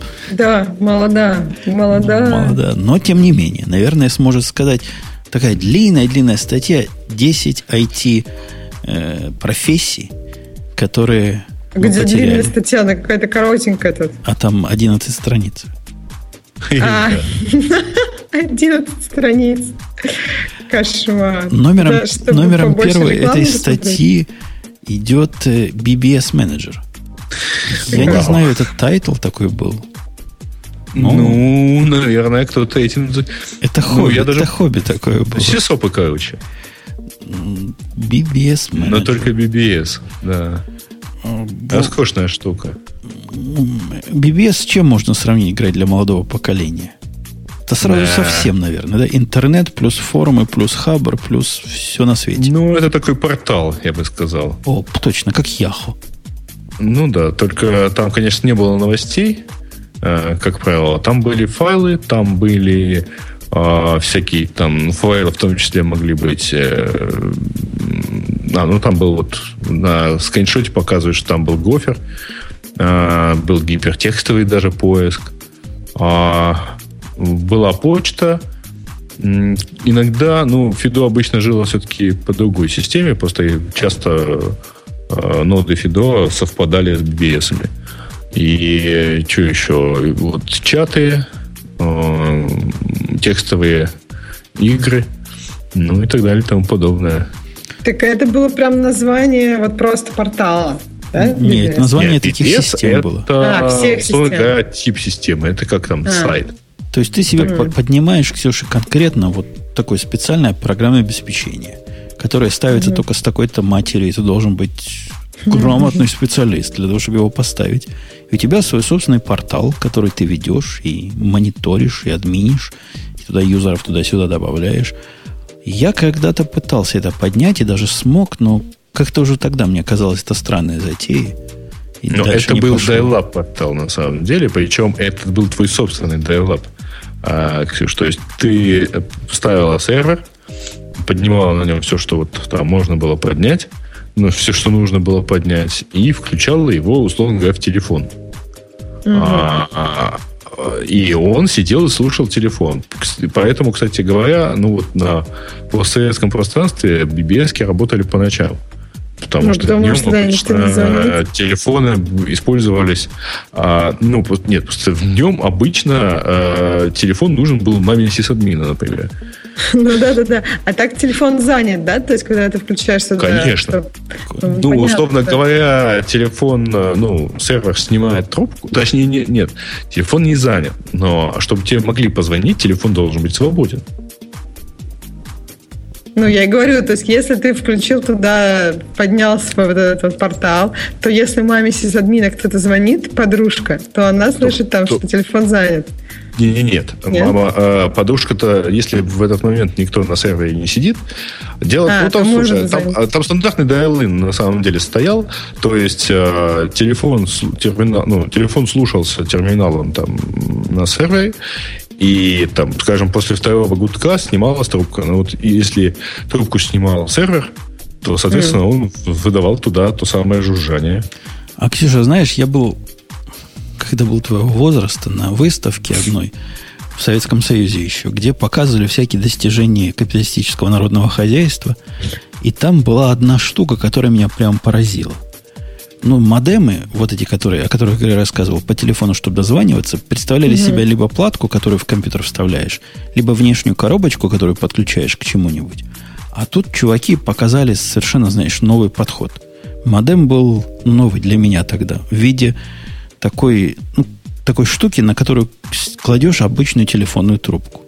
Представляешь, кладешь телефонную трубку, она, на деле. в нее делает, и все работает. Просто меня вот эти американы там сильно поразили своей находчивостью. Ну, Жень, ты же помнишь фильм «Хакеры», когда он взламывал систему, попросив охранника положить трубку и прочитать, что написано на модеме? Ну вот же, вот же. Да. Еще одна специальность, которую мы потеряли, это CC Mail администратор. Вот я даже не знаю, что это такое. Подозреваю, что это лотосовский. Я да? знаю. Что это? А, ну, это система, это типа Exchange. Ну, это Lotus, А-а-а. не? CC это. Ну, то есть, это mail-сервер, опять, тоже, кстати говоря, часто совмещался со своим dial То есть, ты звонил э, специально на входящий номер, э, э, на входящий модем э, этого сервера, ну и попадал, э, условно говоря, там в текстовую вот такую вот оболочку, читал свою, причем в зависимости от того, там ты вводил логин, пароль, и ты попадал в собственный ящик. И в онлайне же с этой почтой работал. Или ты мог там скачать себе, чего-то там посмотреть. Но я уже не помню, ребят, честно, давно это было. То есть я так на скидку помню, что у меня такая почта была в 97 году. Там нас в чатике спрашивают, а бывает ли такое, как USB dial-up модема? Ну, пропащее поколение. По-моему, до сих пор Apple такой продает. Mm. Ну, недавно, помните, ну. когда они недавно, относительно лет 10 назад, убрали модемы из всех своих компьютеров, они прилагали внешний ну, такой. Да. Ну да. Ну, на самом деле, у меня, по-моему, а я не помню, слушайте, были, да, собственно, всякие вот эти курьеры и прочие, они, да, в общем, да продает, все, я, в итоге я, выходили на USB. Я уверен, и продает и Apple сейчас такой. Где-то у них можно найти в, в загашниках. Ну да, я раз 232 в итоге... Сертифицированный Novell инженер. Новелл Certified. Это была большая должность. Это было круто. Это были, это были специальные чуваки. Просто это была элита среди элиты, Ксюша. Ты, ты просто не понимаешь. Это были... знали, что такое не твой и почему оно падает, да. Во-первых, оно не падало. Оно поставишь, оно работает, понимаешь, на века. Ну, совсем не нужно к нему инженера, да? Но руками, конечно, трогать не надо. Для этого, чтобы руками трогать, были специальные инженеры. И да, эта специальность сильно пошатнулась, когда NT вышел с поддержкой сетей из коробки. Я, я про, прямо видел, это на моих глазах весь этот рынок затрясся. Ну, это 90 93-94 год. А, первый легенький удар нанесла Windows а, for э, Workgroups T11. А, а следующая э, была, собственно, это. Ну, что такое NetWire? Это такая сетевая операционная система, которая жила вот где-то там до, до середины 90-х. Успешно жила. Прекрасно жила. Это была безальтернативная система, Ксюша. То есть, когда 3.11 вышла, просто все смеялись. Говорили, это для Wargroup, да не смешите наши тапочки. 3.11 не была никакой угрозой для NetFire, а вот NT, когда вышла, вот я видел, как большие банки в виде серьезных проектов прямо все гуртом пошли из этой NetFire на, на, на NT. То есть Чтобы процесс пошел. инженеров не нужно было ну, дополнительно. Там было для, чужими для хищников сделано, особыми такими продвинутыми чужими для особых продвинутых хищников, а здесь для простых людей – На Этваре я даже не пытался нигде не настраивать. Я не был сертифицированным инженером. А NT это расплюнуть. Ну, как, как все как в винде. Все просто там было. Ну да. Ну, сейчас совсем все просто. То есть те задачи, которые тогда решались э, NTI, э, они сейчас вообще решаются вообще автоматически, не требуете с админа. Но для NT, а NT вернулась, да, у них теперь какие-то Active Directory, я знаю, такое они приговаривают, типа, важно знать. А я так и, так и не сподобился понять, что это такое. DBase программист, это тоже специальность, я бы еще добавил Fox, Fox Pro, да, программист? Да, Fox Pro. А Lion, Clipper. Clipper не помню, до DBS или после, но где-то в, в эту же, в эту же. Это такие программисты, Ксюша, были, которые умели программировать... Базу данных? Да, да, такую особую базу данных. Там была целая, целая профессия, совместимая, целая категория совместимая, DBase совместимая базы данных. Но вот самая современная, по-моему, из них это Fox Pro, да? Дольше всего прожило. Ну, по-моему, да, да. А потом Fox Pro выдавлено было. Fox Pro купили, по-моему, Microsoft. Оно стало майкрософтским продуктом одно время. И, насколько я понимаю, эм, Microsoft Access это тоже такого же порядка продукт, который Fox Pro и в конце концов вытеснил. Но я с Fox Pro успел даже в Америке поработать. Так что это не такая уж, не такая уж старая старость. Ну, да. динозавры. Ну, ADB, знаешь, файлы какие? Открываешь, там все в таких файликах было. Его можно было ручками DBF. поправить. Это, да, файлики. Все. Хочешь запись поправить, залез, файлик поправил, все, все там понятно. Формат был, я не знаю, насколько открыт, но документирован был. Красота. Не, да. то, не, то, что, не то, что нынешнее племя. И так. Они следующий. утверждают, вот это как раз они не они промахнулись. Потому что PC-специалист называется это по-русски эникейщик. Эникейщик, да? Эникейщик, да. Это специальность живее всех живых. Никуда не девается. Ну, только сейчас она называется helpdesk, саппорт и так далее. Корпоративный. То есть чувак или чувиха, которые могут ну, чувиха редко, мне кажется, в основном чувак. Мне как-то... Вот сейчас, вот ты понимаешь, что ты сейчас сказал? Что? О, я тебе расскажу. Сексизм был? Это ну, что? Недавно я прочитал разгромную статью, по-моему, на 15 страниц, где-то в уважающем себя издании, типа TechCrunch или, или, или еще чего-то в таком роде, где девчонка наехала на рекламу э, я не помню, кто что рекламировал. Но там была суть... А, реклама Xbox. Реклама Xbox была направлена на то, чтобы рассказать девушкам, что их молодые люди такие Xbox хотят, угу. и не мешать им себе на Новый год Xbox купить. Угу. Я внимательно рекламу прочитал, но ничего я там не нашел такого, что затрагивает права меньшинств, девушек, женщин. Вообще ничего. Геев и все остальные. девушка нашла. Там, там, знаешь, как сказано? Там сказано, вот, мол, вы хотите своему молодому человеку купить Xbox, и вы не понимаете, что он любит играть. Вот ты видишь что-нибудь тут такого, что тебя как женщину унижает? Ну, я нет, ну, а я, тебе, я, а я тебе скажу, что девушка такого. увидела. Девушка сказала, как? То есть автор сразу своим сексизмом брыжет. Он говорит, что только мужчины любят играть. Нет, как можно? Как, как он такое? И вот по, по всему тексту вот такие, вот такие наезды она разбрасывает. А ты вот подставила, значит, да, только, только, только мальчик. Ну, нельзя так. А интересно, какую-нибудь рекламу, я не знаю, про, про рыбалку тоже должна быть ориентирована не только на мужчин. Потому ну, что есть, бывают и девушки, которые любят, да, рыбалкой заниматься. Ну, конечно, бывает, но это же не означает, что, я не знаю, просто они э, рекламируют таргетированному пользователю, а не, а не просто всем. Вот это и получается сексизм. Сексизм? сексизм. Таргетировать пользователя. Конечно, нельзя, нельзя. Надо на среднеполое существо рассчитывать свою рекламу. А еще мне кажется, что вообще, по идее, наверное, рекламировать э, нижнее белье тоже надо, и мужчинам тоже. А что ж мужчинам не надо? Они что, Нет, на, ну... натирать, чтобы все? Нет, ну вот, э, как мы говорили про там узнать размер, надо вот дяденьку такого поставить, и он там стоит, знает, свой размер пытается узнать айфоном. Конечно, была еще другая статья, когда э, тоже феминистка подобная не подобная тебе, а подобная этой другой феминистке, наезжала, что в рекламе iPhone продуктов, вот в этих красивых, знаешь, профессионально ну, типа да, сделанных, да, да. когда показывают картинку чатика, обязательно девчонки там в этом чатике. Угу. Такие симпатичные. И говорила, пора с этим сексизмом, значит, поканчивать, поканчивать и показывать там лысых чуваков. Страшных, да. Страшных лысых чуваков.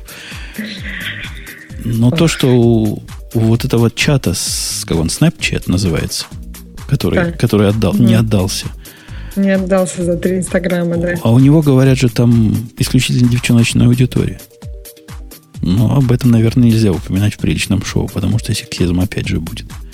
Короче, PC-специалист, который может быть любого пола, любого, любого. Ну, на картинке-то мальчик, все, а, а там была и девочка тоже в IT-отделе. Сексизм. Была, да. Неправильная картинка. Так это мальчики из, из, из культового фильма практически. Да, да, да. Ну, у них ну, же да, была девочка там. там у них была девочка, которая тоже как-то выйти не Которая сломала интернет. Да, Вы помните это? Помню, помню. Да, да, сломали интернет. Профессия это не, не умерла, конечно, но с развитием облаков и с развитием прочей всякой оптимизации и, и улучшения таких пользовательских концов, конечно, с ней все хуже и хуже ну, становится. Не умерла, не умерла, но просто есть огромное количество людей, которые действительно не понимают, и которым нужно создать вот их environment, чтобы они могли работать. Ну, Специальность, которая называлась MIC Department, MIS Department, Management Information System Department, она тоже не исчезла. По-моему, это называется сейчас IT Department просто. Всего лишь. Ну, да или да. IS Department, но переименовалась. Я видел одну специальность, Странно, Я которая... вот этой тонкости не очень понимаю, на самом деле. Я видел одну специальность, которая исчезла вот реально. У меня была знакомая в Израиле, которая приехала в Израиль в 94 году с э, ходовой профессией в руках. Оператор ЭВМ. Вот эта специальность в наших глазах исчезла. А что делал оператор ЭВМ? Мне всегда было интересно. Оперировал. Ну, то же самое, что да, управлял ЭВМ вводил, Нет, но, ну, а, вводил а тексты, дают текст, введи, введи mm. текст, она вводит ну, или текст. текст да. Или не текст. Так, а куда Программу она вводит его? Ну, как куда? Специальное устройство ну, пробивает перфокарточки. Нет, ну, а, перфокар... ну, то есть там... Ну, перфокарточки в том числе, да. Потом несет э, богу программиста. Он их вставляет в специальный лоток. И говорят, а, ты ошибку сделал, иди перебей заново, все, корова. То есть программист э, отдельно, а оператор ВМ это не программист, то есть он просто выполняет какую-то работу. Конечно, он в программе ничего не понимает. Он как машинистка, только такая хай-тек продвинутая машинистка. Ну да. Что там у нас следующая специальность, которая пропала? RPG. RPG программер. Причем под RPG подразумевается iPort программ Generator – а, которая там работала, например, на, ну, в общем, на мейнфреймах. Ну, вообще, я бы шире эту, эту проблему поставил. Я помню, у меня был один программист такой, прямо скажем, не особо какой. И он эмигрировал в Канаду. И в Канаде из Израиля он нашел странную работу. Он, значит, был программистом генерации отчетов.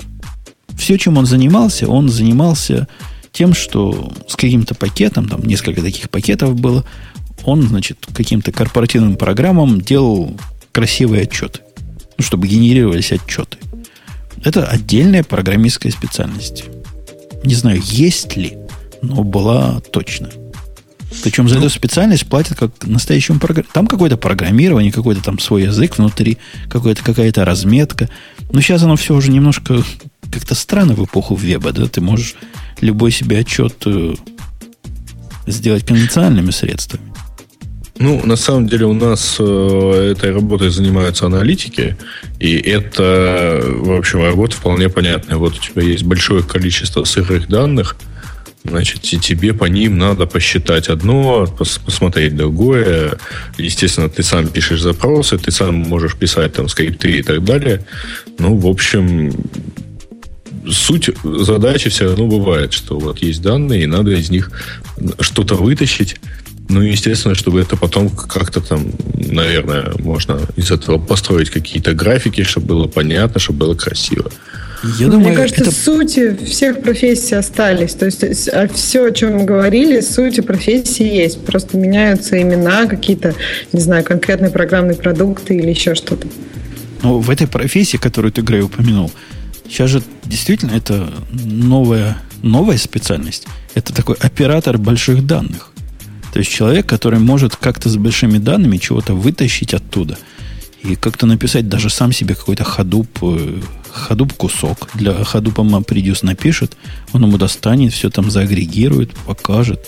Или он, если он вообще умный, он даже для Монги умеет aggregation pipeline ами пользоваться. Все себе на JavaScript напишет, запустит.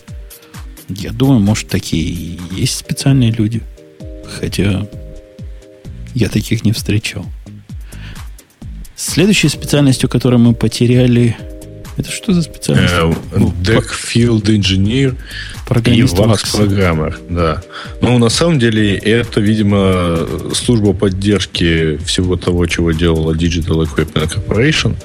А, и, в общем, разумеется, она ушла в тот момент, когда вот эти вот мини-PC, а, или как их правильно назывались, мини-компьютеры, ну, то есть э, DEC-то, в общем, э, чем была известна? Она была она производила компьютеры, которые были меньше мейнфреймов, но больше персональных компьютеров.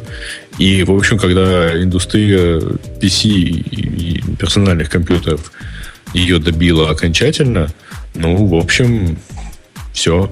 Соответственно, исчезла необходимость поддержки этого всего железа.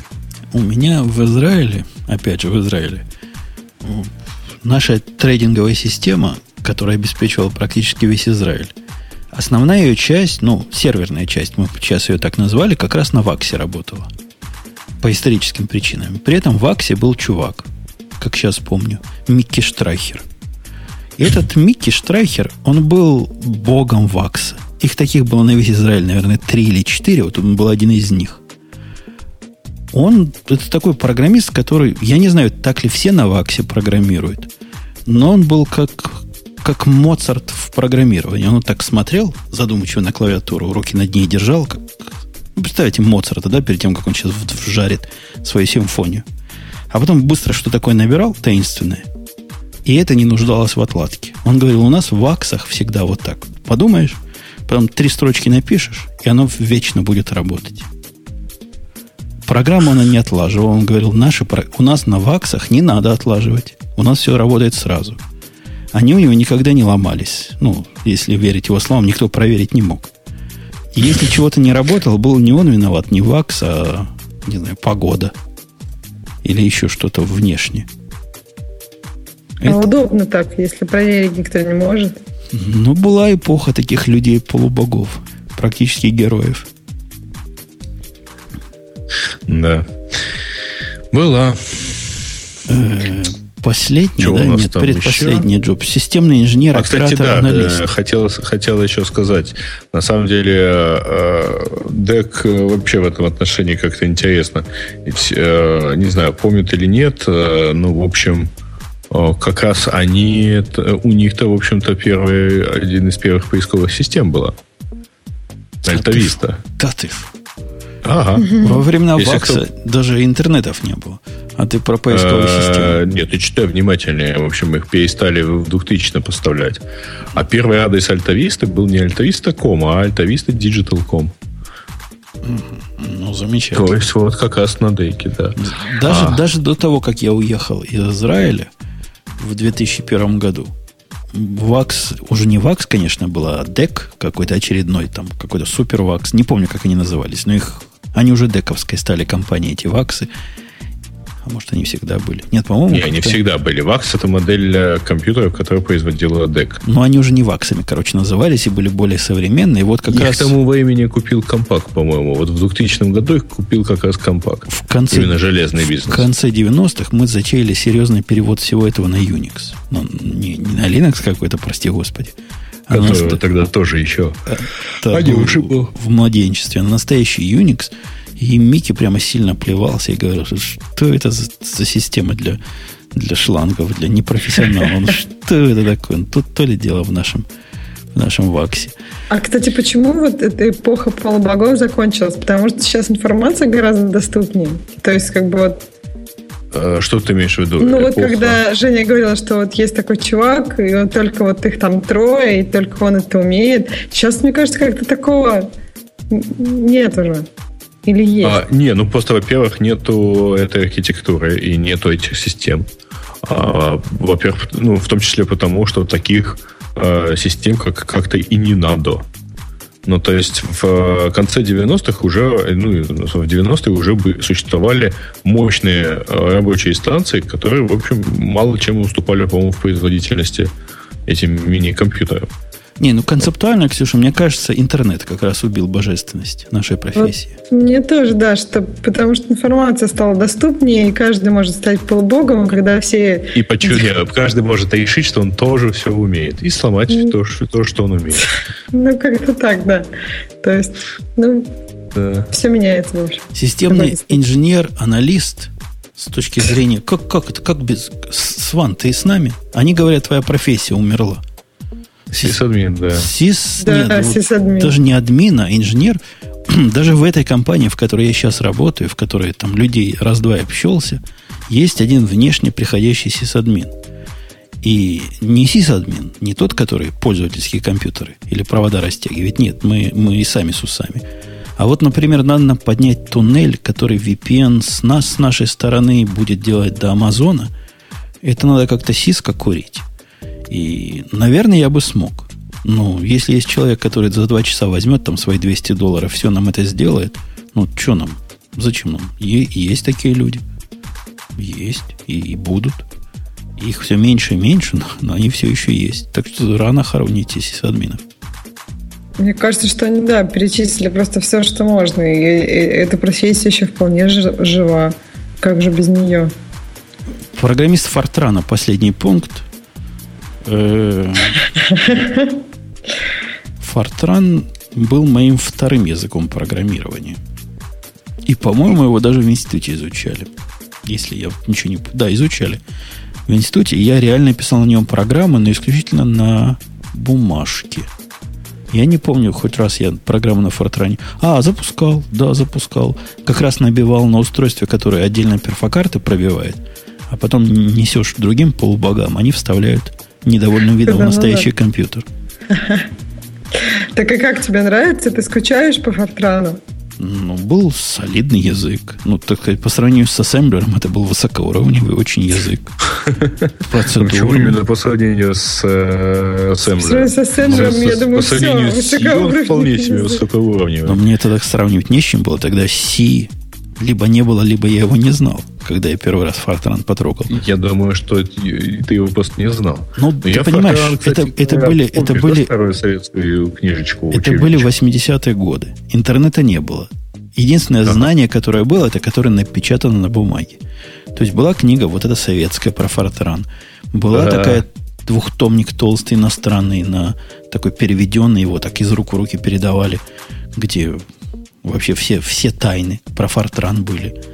И, и вот, это, вот это вся информация доступная. Ну да.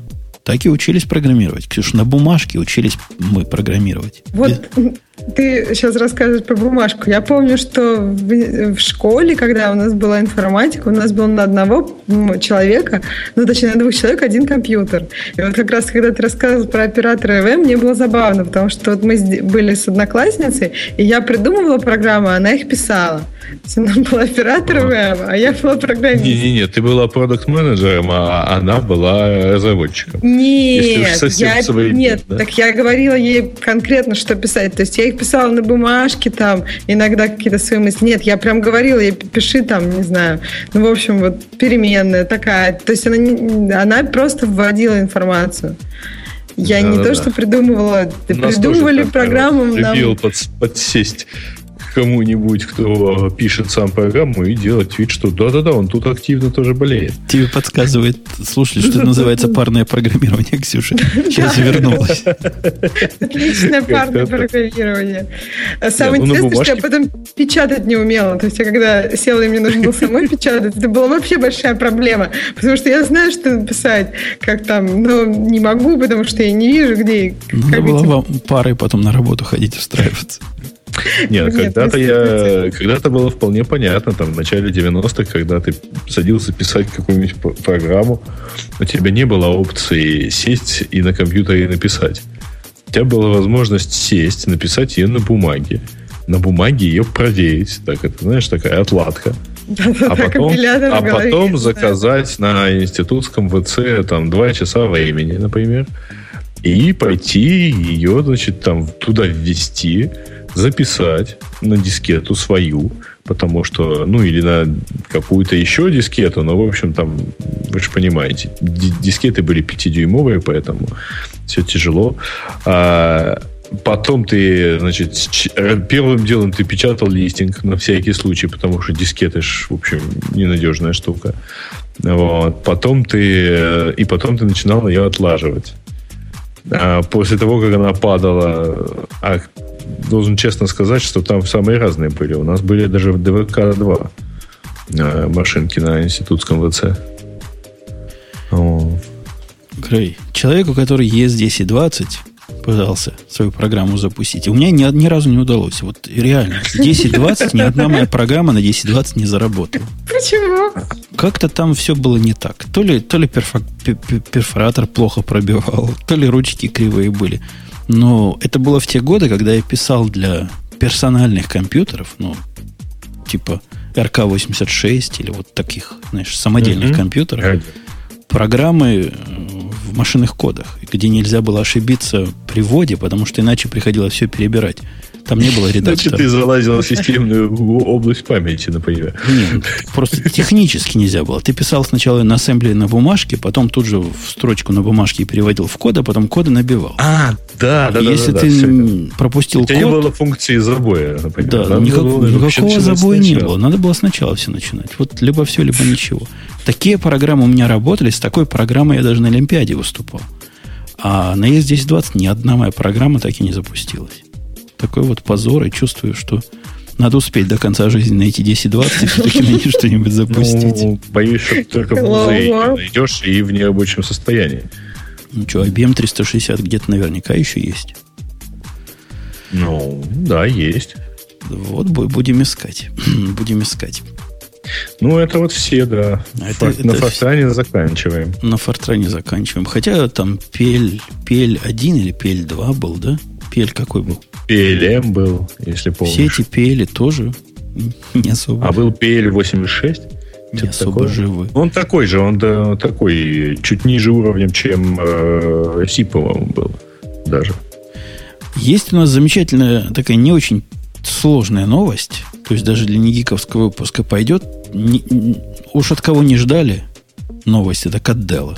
Уж кто-кто не приносит нам в клювике новостей, так это Dell. И принес. Да. И принес интересную новость. Я даже на эту балалайку смотрю, ну, с определенным вожделением. Не при Ксюше быть сказано. Потому а что это сексизм, Ксюша. Ну, новость про то, что они э, решили заняться ARM-серверами. Да-да, это, это модно. И вполне себе э, армовская архитектура. Ну, это все, все все эти соки System on Chip, когда их много собираешь, этих System on Chip, в одну кучку, и этих кучек собираешь много друг с другом рядом, получается вот этот замечательный ARM сервер. Ну, они в Т-юнита, да, это Dell Copper, они в Т-юнита запихивают 48 серверов, а, ну, естественно, боком.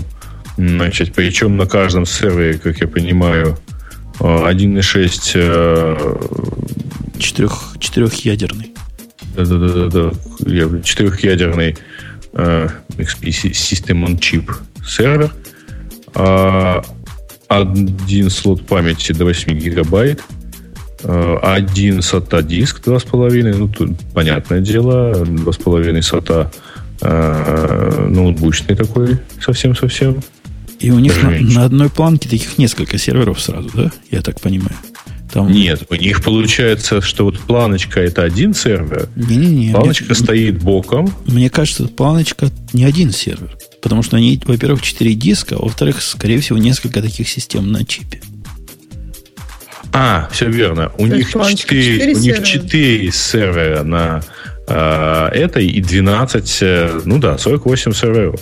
На 4 сервера на, одном, на одной планке и 12 планок помещается на трехюнитовое шасси. Интересная штука, вот э, она требует, ты, Ксюша, понимаешь, да, от особого программирования. Вот такая, такая, такой сервер.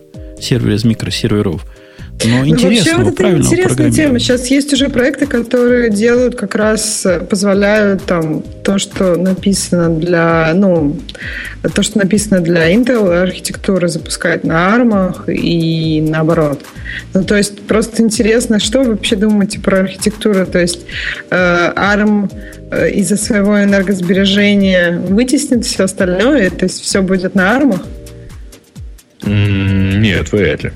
Почему? Ну, потому что к э, энергосбережению прилагается, мягко говоря, Низкий быстрое, ну да, быстрое действие. Ну, вот если быстродействие всей этой балайки в целом посчитать, то я думаю, что неплохо получится. Вот мне тоже кажется, неплохо получится. То есть размером такой в серьезный сервер, я думаю, оно и по производительности будет как серьезный сервер, все эти 48 э, машиночек работать. Но тут другая проблема. Есть же у нас конфликт поколений мы наблюдаем сейчас с тобой, Грег, конфликт поколений. Конфликт поколения, которое вертикальное и горизонтальное. И эта штука пытается как-то примирить два мира. То есть мы вам как бы сервер даем, но на самом деле это не сервер. То есть, понимаешь, да? И вот это поколение, которое за горизонтальное, новое, молодое, бравое поколение, в котором модные Монго и всякие прочие горизонтально масштабируемые штуки – оно отбивается от старого поколения, которое что это за сервер, у которого нет 64 гигабайта памяти. Да это не сервер. А, а мы, мы, молодое поколение, говорим, ерунда. Мы на микроинстансах все запустим, и все будет работать. Ну, это если у тебя приложение, которое ты можешь вот так вот разлить э, на 48 потоков, и э, тогда, да, у 48 тебя есть... процессов.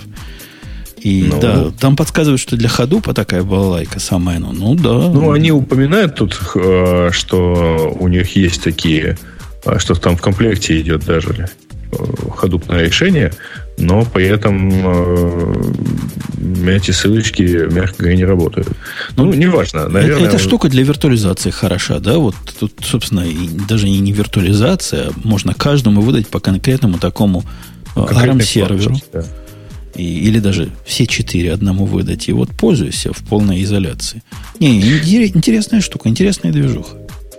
Ну, движуха, смотри, интересная. Честно говоря, просто все-таки меня смущает их быстродействие, потому что это а, всегда в серверной части кажется, как я привык считать важным.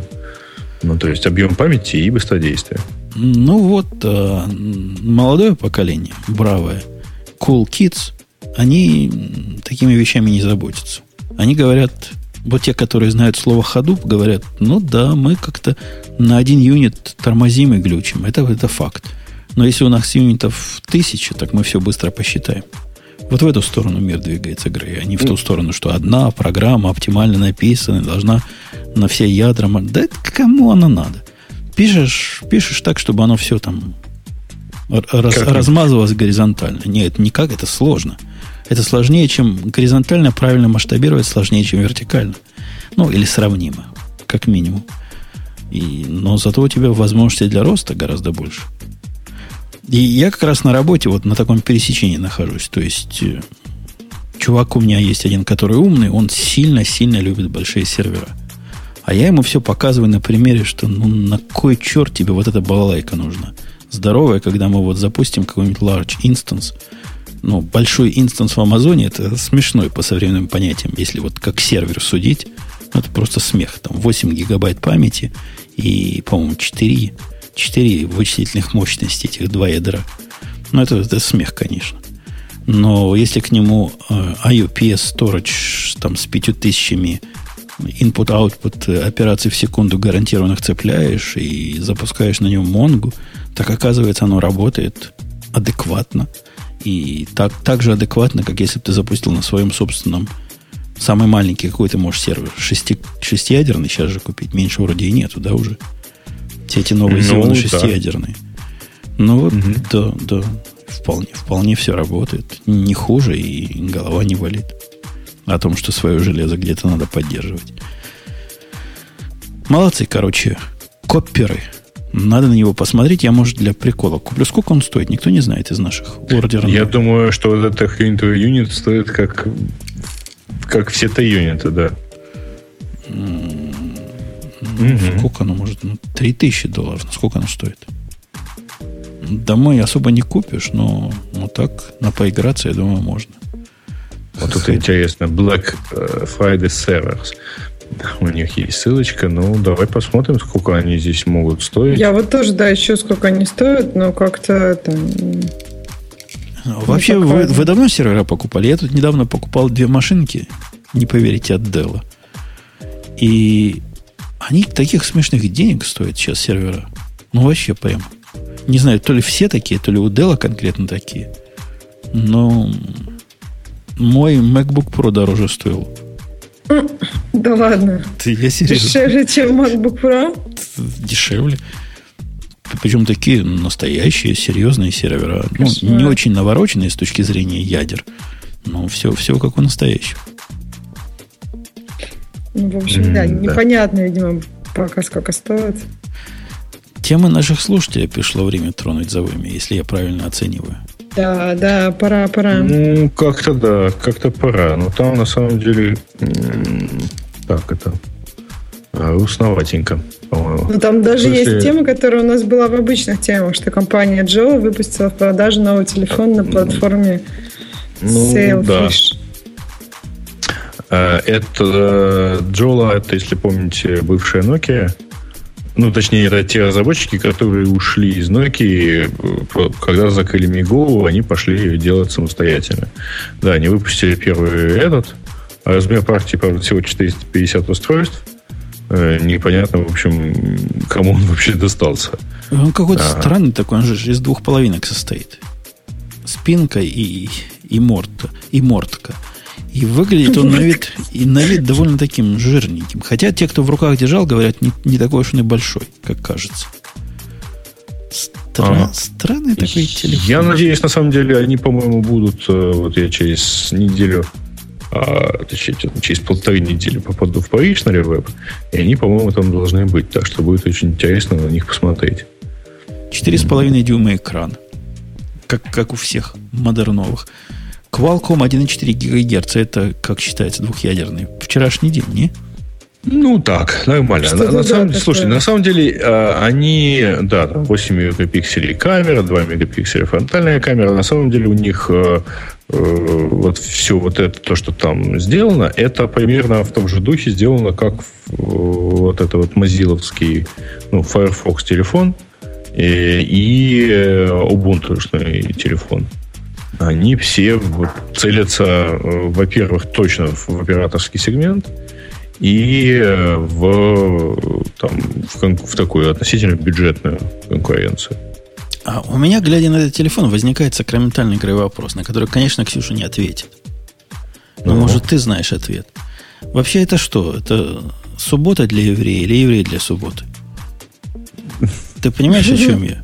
Этот телефон для того, чтобы ну, показать ну, если... их мига продвинутые, или это мига для того, чтобы она замечательно работала на этом телефоне. Мне кажется, телефон это просто штука, на которой запустить мига.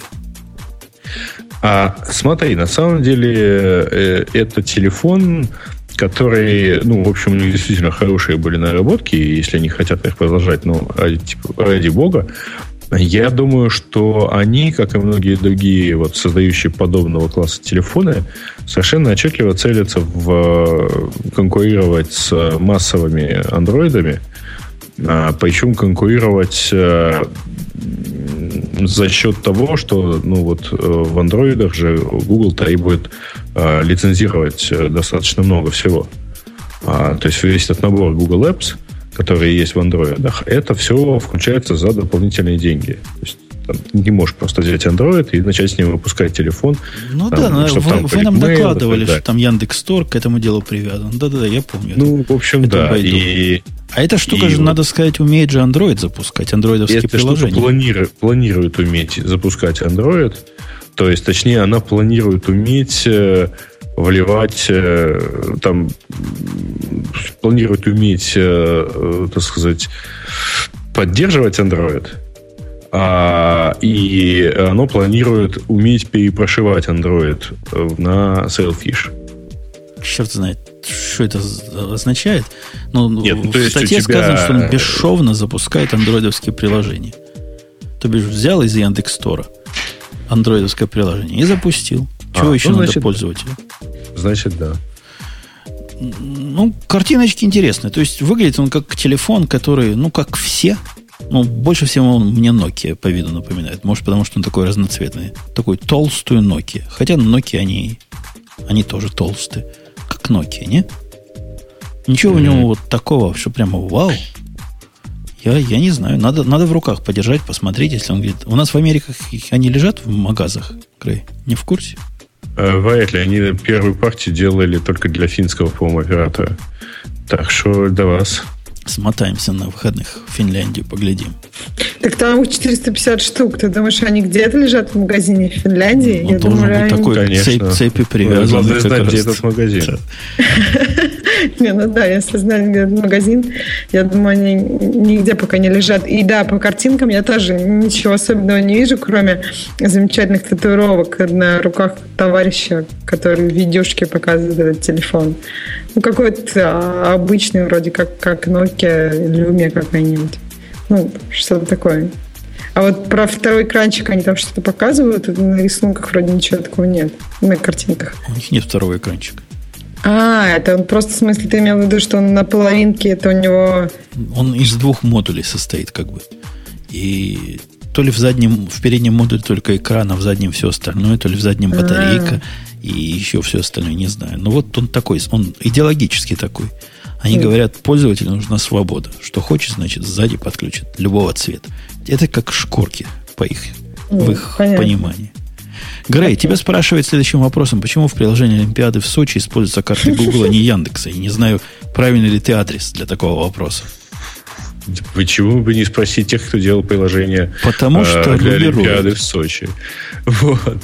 Ну, э, не знаю, ссылка дается на роем, там много обсуждения. Пускай, так сказать, они, народ, соответственно, пойдет и почитает. Ну, интересно им так, так интересно. Я вот смотрю, что пока там показывается эстафета Олимпийского огня, очень интересно, где тут та точка, где товарищи в одно место этот факел в итоге ставили. Ну, если вы видели э, фотку.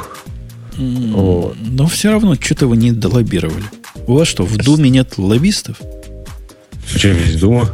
Ну, а кто? А кто решал, да, какие карты В президентском совете нет же. лоббистов. Где-то должно быть лоббисты. Слушайте, ну, ради бога. Там в, в комментариях, кстати говоря, на Роме указывается, что это будет несколько паршиво работать без интернета. Вот. А, причем в, интер... в Сочи планируются проблемы с интернетом. Или предвидится. Поэтому это все может работать, мягко говоря, не очень. Огонь тухнет снег растаивает. В общем, да, все, чемодан, все, все плохо. Где чемодан не, не там. Да, да, да. Что? Microsoft официально отказывается от Windows RT, Windows Phone закрывает их, как сообщает вице-президент Microsoft. Я думаю, Даже что... такая дискуссия разыгралась жестко. Кто-то О, ты коз... козлина, что несешь? Да, они говорят, ну, говорят, смирись, сам козлина. Ну, я тоже удивилась. Люди вроде какие-то ну, технические это... темы, а так близко к сердцу принимают эти заявления. Не-не-не, там, во-первых, подождите, там основа дискуссии в том, что товарищ изначально написал официально. Вот, причем с двумя F. Ну, естественно... Ну, он хотел, ну, это, хотел, это хотел он старался, видите, два, два F написал, мог бы и одно. Ну, я-то на самом деле не очень понимаю. То есть это ссылка на интервью значит, с э, вот этой исполнительным вице-президентом по, дев, по девайсам а, Джули Ларсон Гаин. Она выступала в Калифорнии и вот что-то сказала. Я так понимаю, просто лень читать. Там, по-моему, идея в том, что она сказала, что их совместят. То есть Windows Phone, Windows RT, ну, то есть что-то Windows. с ними будут делать. Да, да. то есть как-то их будут сливать друг с другом. Но это логично. Зачем три продукта? То есть, тем более, что ни один из них сейчас не летит. Особенно, когда на Windows RT видишь диалоговое окошко из Windows XP, вот да, вот. тоже, меня она тоже фрустрирует. Это как-то очень странно выглядит. На плашечках. Это, это как раз совершенно правильно выглядит. Почему? На плашечках? Я, и насколько я тоже понял, что речь о закрытии, конечно, не идет, но речь идет о том, что Windows RT реально странный продукт, да, вот э, они, они сами его признают. Но Windows RT на фоне Windows, который Pro, который как бы настоящий. И продвигают как раз сейчас Pro, а не RT. Признают, потому что как раз не полетело. Полетело ничего бы не признали. Не полетело, ну да, надо что-то делать, поэтому признают. А вы видели, кстати, новый наезд Microsoft? О, да. Microsoft на Samsung наехал теперь. А, я видел тот, который они наехали на iPad, когда про кулинарию. Там прекрасно, там какая-то странная реклама, что вот когда вы готовите с Windows Phone, вы можете жестами общаться, а с iPad даже самые крутые приложения, вы не можете с ними общаться жестами. И там какой-то очень странный ролик. Вот действительно, когда он заканчивается, так и хочется спросить, ну что вы там курите? Ну, вот нет, так они, не они на Galaxy наехали. Ну, я а уж на Galaxy, да, на Galaxy да. наехали. И наезд такой, видимо, долго креативщики думали, ну как бы на Galaxy наехать. И, Грей, догадайся, чего в Galaxy не хватает? Даже не буду пробовать, я же не креативщик. Полноразмерного USB-порта. Вау. Вот без полноразмерного USB-порта. И это после того, как они все-таки делали USB-порт, который непонятно. И, Но и он же не полноразмерный же. Но это же не считается. А у нас, у нас вот... Подожди, в Galaxy Tab, да? Он маленький. Ну, не, я согласен. Я просто было подумал, может, они Galaxy телефоны Не, не Galaxy Tab. Именно э, планшеты сравнивали. Вот просто не, не знаю уже, к чему прицепиться. Э, что там дальше у нас еще есть хорошего? М-м-м. Ксюша, есть что-нибудь хорошее? Ну, мне там больше ничего особо не нравится. Не цепляет как-то. Мы, мы, мы Оксану потеряли?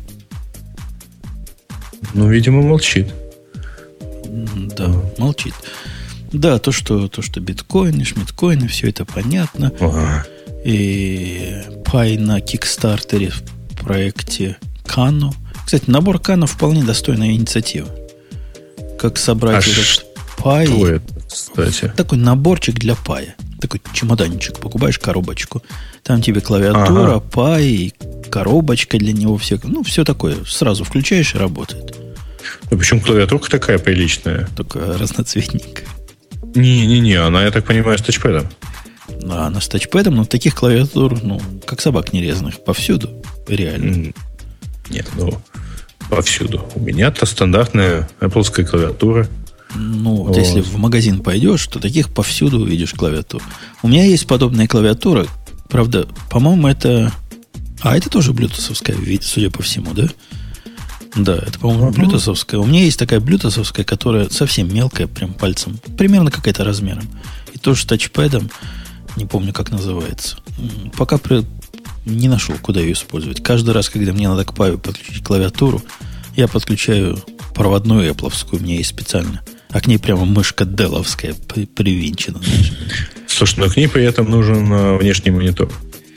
А эта штука, по-моему, с экранчиком, не? А-а. Не? Без экранчика. Ну вот ниже на картиночке никакого экранчика не видать. Есть... Э, но для это, экранчика... Там, там внешний такой 17 дюймов, по-моему. А для точно. экранчика у нас есть другой проект на Хикстартере, который как раз, чтобы дешево сделать маленький, но HD экран для, для пая. Дешевенький. Не-не-не, нету тут, короче, экранчика. Есть спикер, есть э, модель B э, паевская, есть клавиатурка, кабели и Wi-Fi. Да-да, 11 элементов. 11 элементов входит. Такой ага. комплектик для детей. А родители еще должны принести клавиатуру и монитор к этому ко всему. Ну, красивое, разноцветное, я только за, если дети будут этим, этим играться. Хотя какие дети? Дети как-то чем-то другим хотят играться. Я вчера своей дочке обновлял. У нее, оказывается, на, на Маке 10.7 было. Представляешь, Ксюша? 10.7? Да. Нифига У себе. Это меня где-то лежит э, Air с 10.6.8. Ну вот я, я сразу 10.9 ей поставил. Там все. А, она же активный пользователь буквально профессиональных программ. То есть она в Keynote презентации там, для школы делает.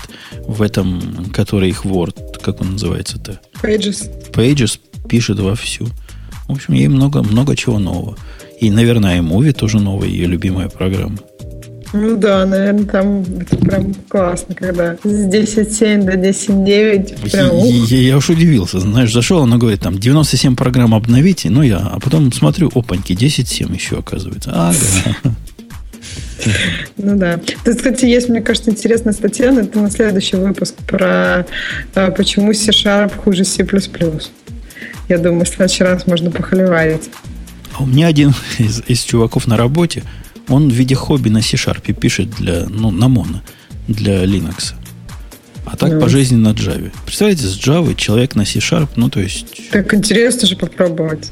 Ну, Да, то есть, но тем более е- для какого-то если одного инте- класса такие штуки. Конечно, в этом как раз и смысл. Оно же одного класса, они Да, как бы да. похожи. Да, похоже.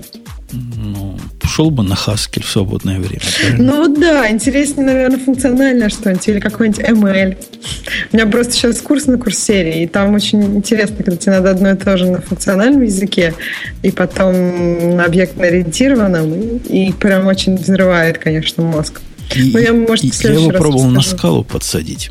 Ну, Никак? что-то не пошло. Но он такой от Лиспа пошел, чувак. То есть он с той стороны говорит, скала говорит, жалкое подобие. Не, ну если на Лиспе пописывать в свободное время, то тоже нормально. Да, он пытается наши проекты на кложе. Но я все, все, все сопротивляюсь. Говорю, подожди, подожди, Java 8 выйдет, потом будем решать. Ну да. Ну что, мы на этом будем завершать наше, Прям. наше все. Да, я думаю. Отбивать бабки. Подбивать бабки Да. и детки. Это был какой-то 300 какой-то выпуск, Грей, номер 368 ты 68-й? такие это забыл, да. Да, да. И следующий выпуск будет первый следующего месяца. Декабрьский выпуск. Ожидаете, ожидаете страшного. Хотя и сегодня было там местами страшно, да? Местами декабрь. Да, да. А вось Гриша все-таки до нас дойдет. А мы для него подготовим соответствующие темы. Не только на то, на что ты потратишь свои биткоины. Нет, нет. Не только про это. Ну, я думаю, весь чат будет только про это скандировать. Бог, скажи, скажи. Но мы, Да. мы будем держаться и уйдем в глубокие гиковские глубины. Все, пока. До следующей недели. Приходите Пока. на гиковский выпуск. Пока. Кат.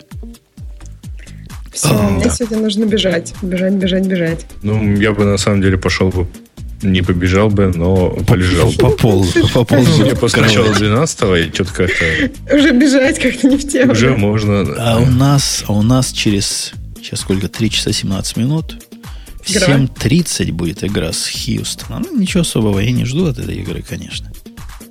А говорит, Бобука не будет. Что, Бобука не будет на следующей неделе еще? Сколько Ну, можно шлется? думаю. Почему не будет? Да нет, это, мне кажется, инсинуации. Это как-то так. Почему не будет? Может, и будет уже. Должен быть. Так. Ну, ну ладно, будем Бобука ждать. А не будет Бобука, но будем принимать меры. Ты, я тебе выпишу, Ксюша, три домашних задания на всякий случай. Вдруг Бобука не будет. Да нет, ну вот я думаю, вот про эту тему, ну и про, вообще про языки программирования Про, можно про очень email, хорошо про email. Про email, да. Ну, вообще интересно поговорить. Я помню, мы как-то обсуждали уже статью про, например, про разницу интерфейсов и вот как C++ это реализовано множественным наследованием с ну, всем с, со всеми абстрактными методами. То есть я помню, что у нас была статья, что чувак говорил, что это плохо, C++ должно быть по-другому. Вообще вроде нормально. Ну, в общем, можно похоливарить на такие темы про всякие миксины, мультиметоды и все такое. Да-да-да. Ты нам еще про cake pattern Ну. Cake pattern. Ну, Ну, как-то про миксины без cake pattern -а это вообще не, никак. не, не дело, да? Они вместе идут в ассортименте. Да, ну ладно. В общем, до следующего раза. Ладно, все, пока. Пока. Да, пока.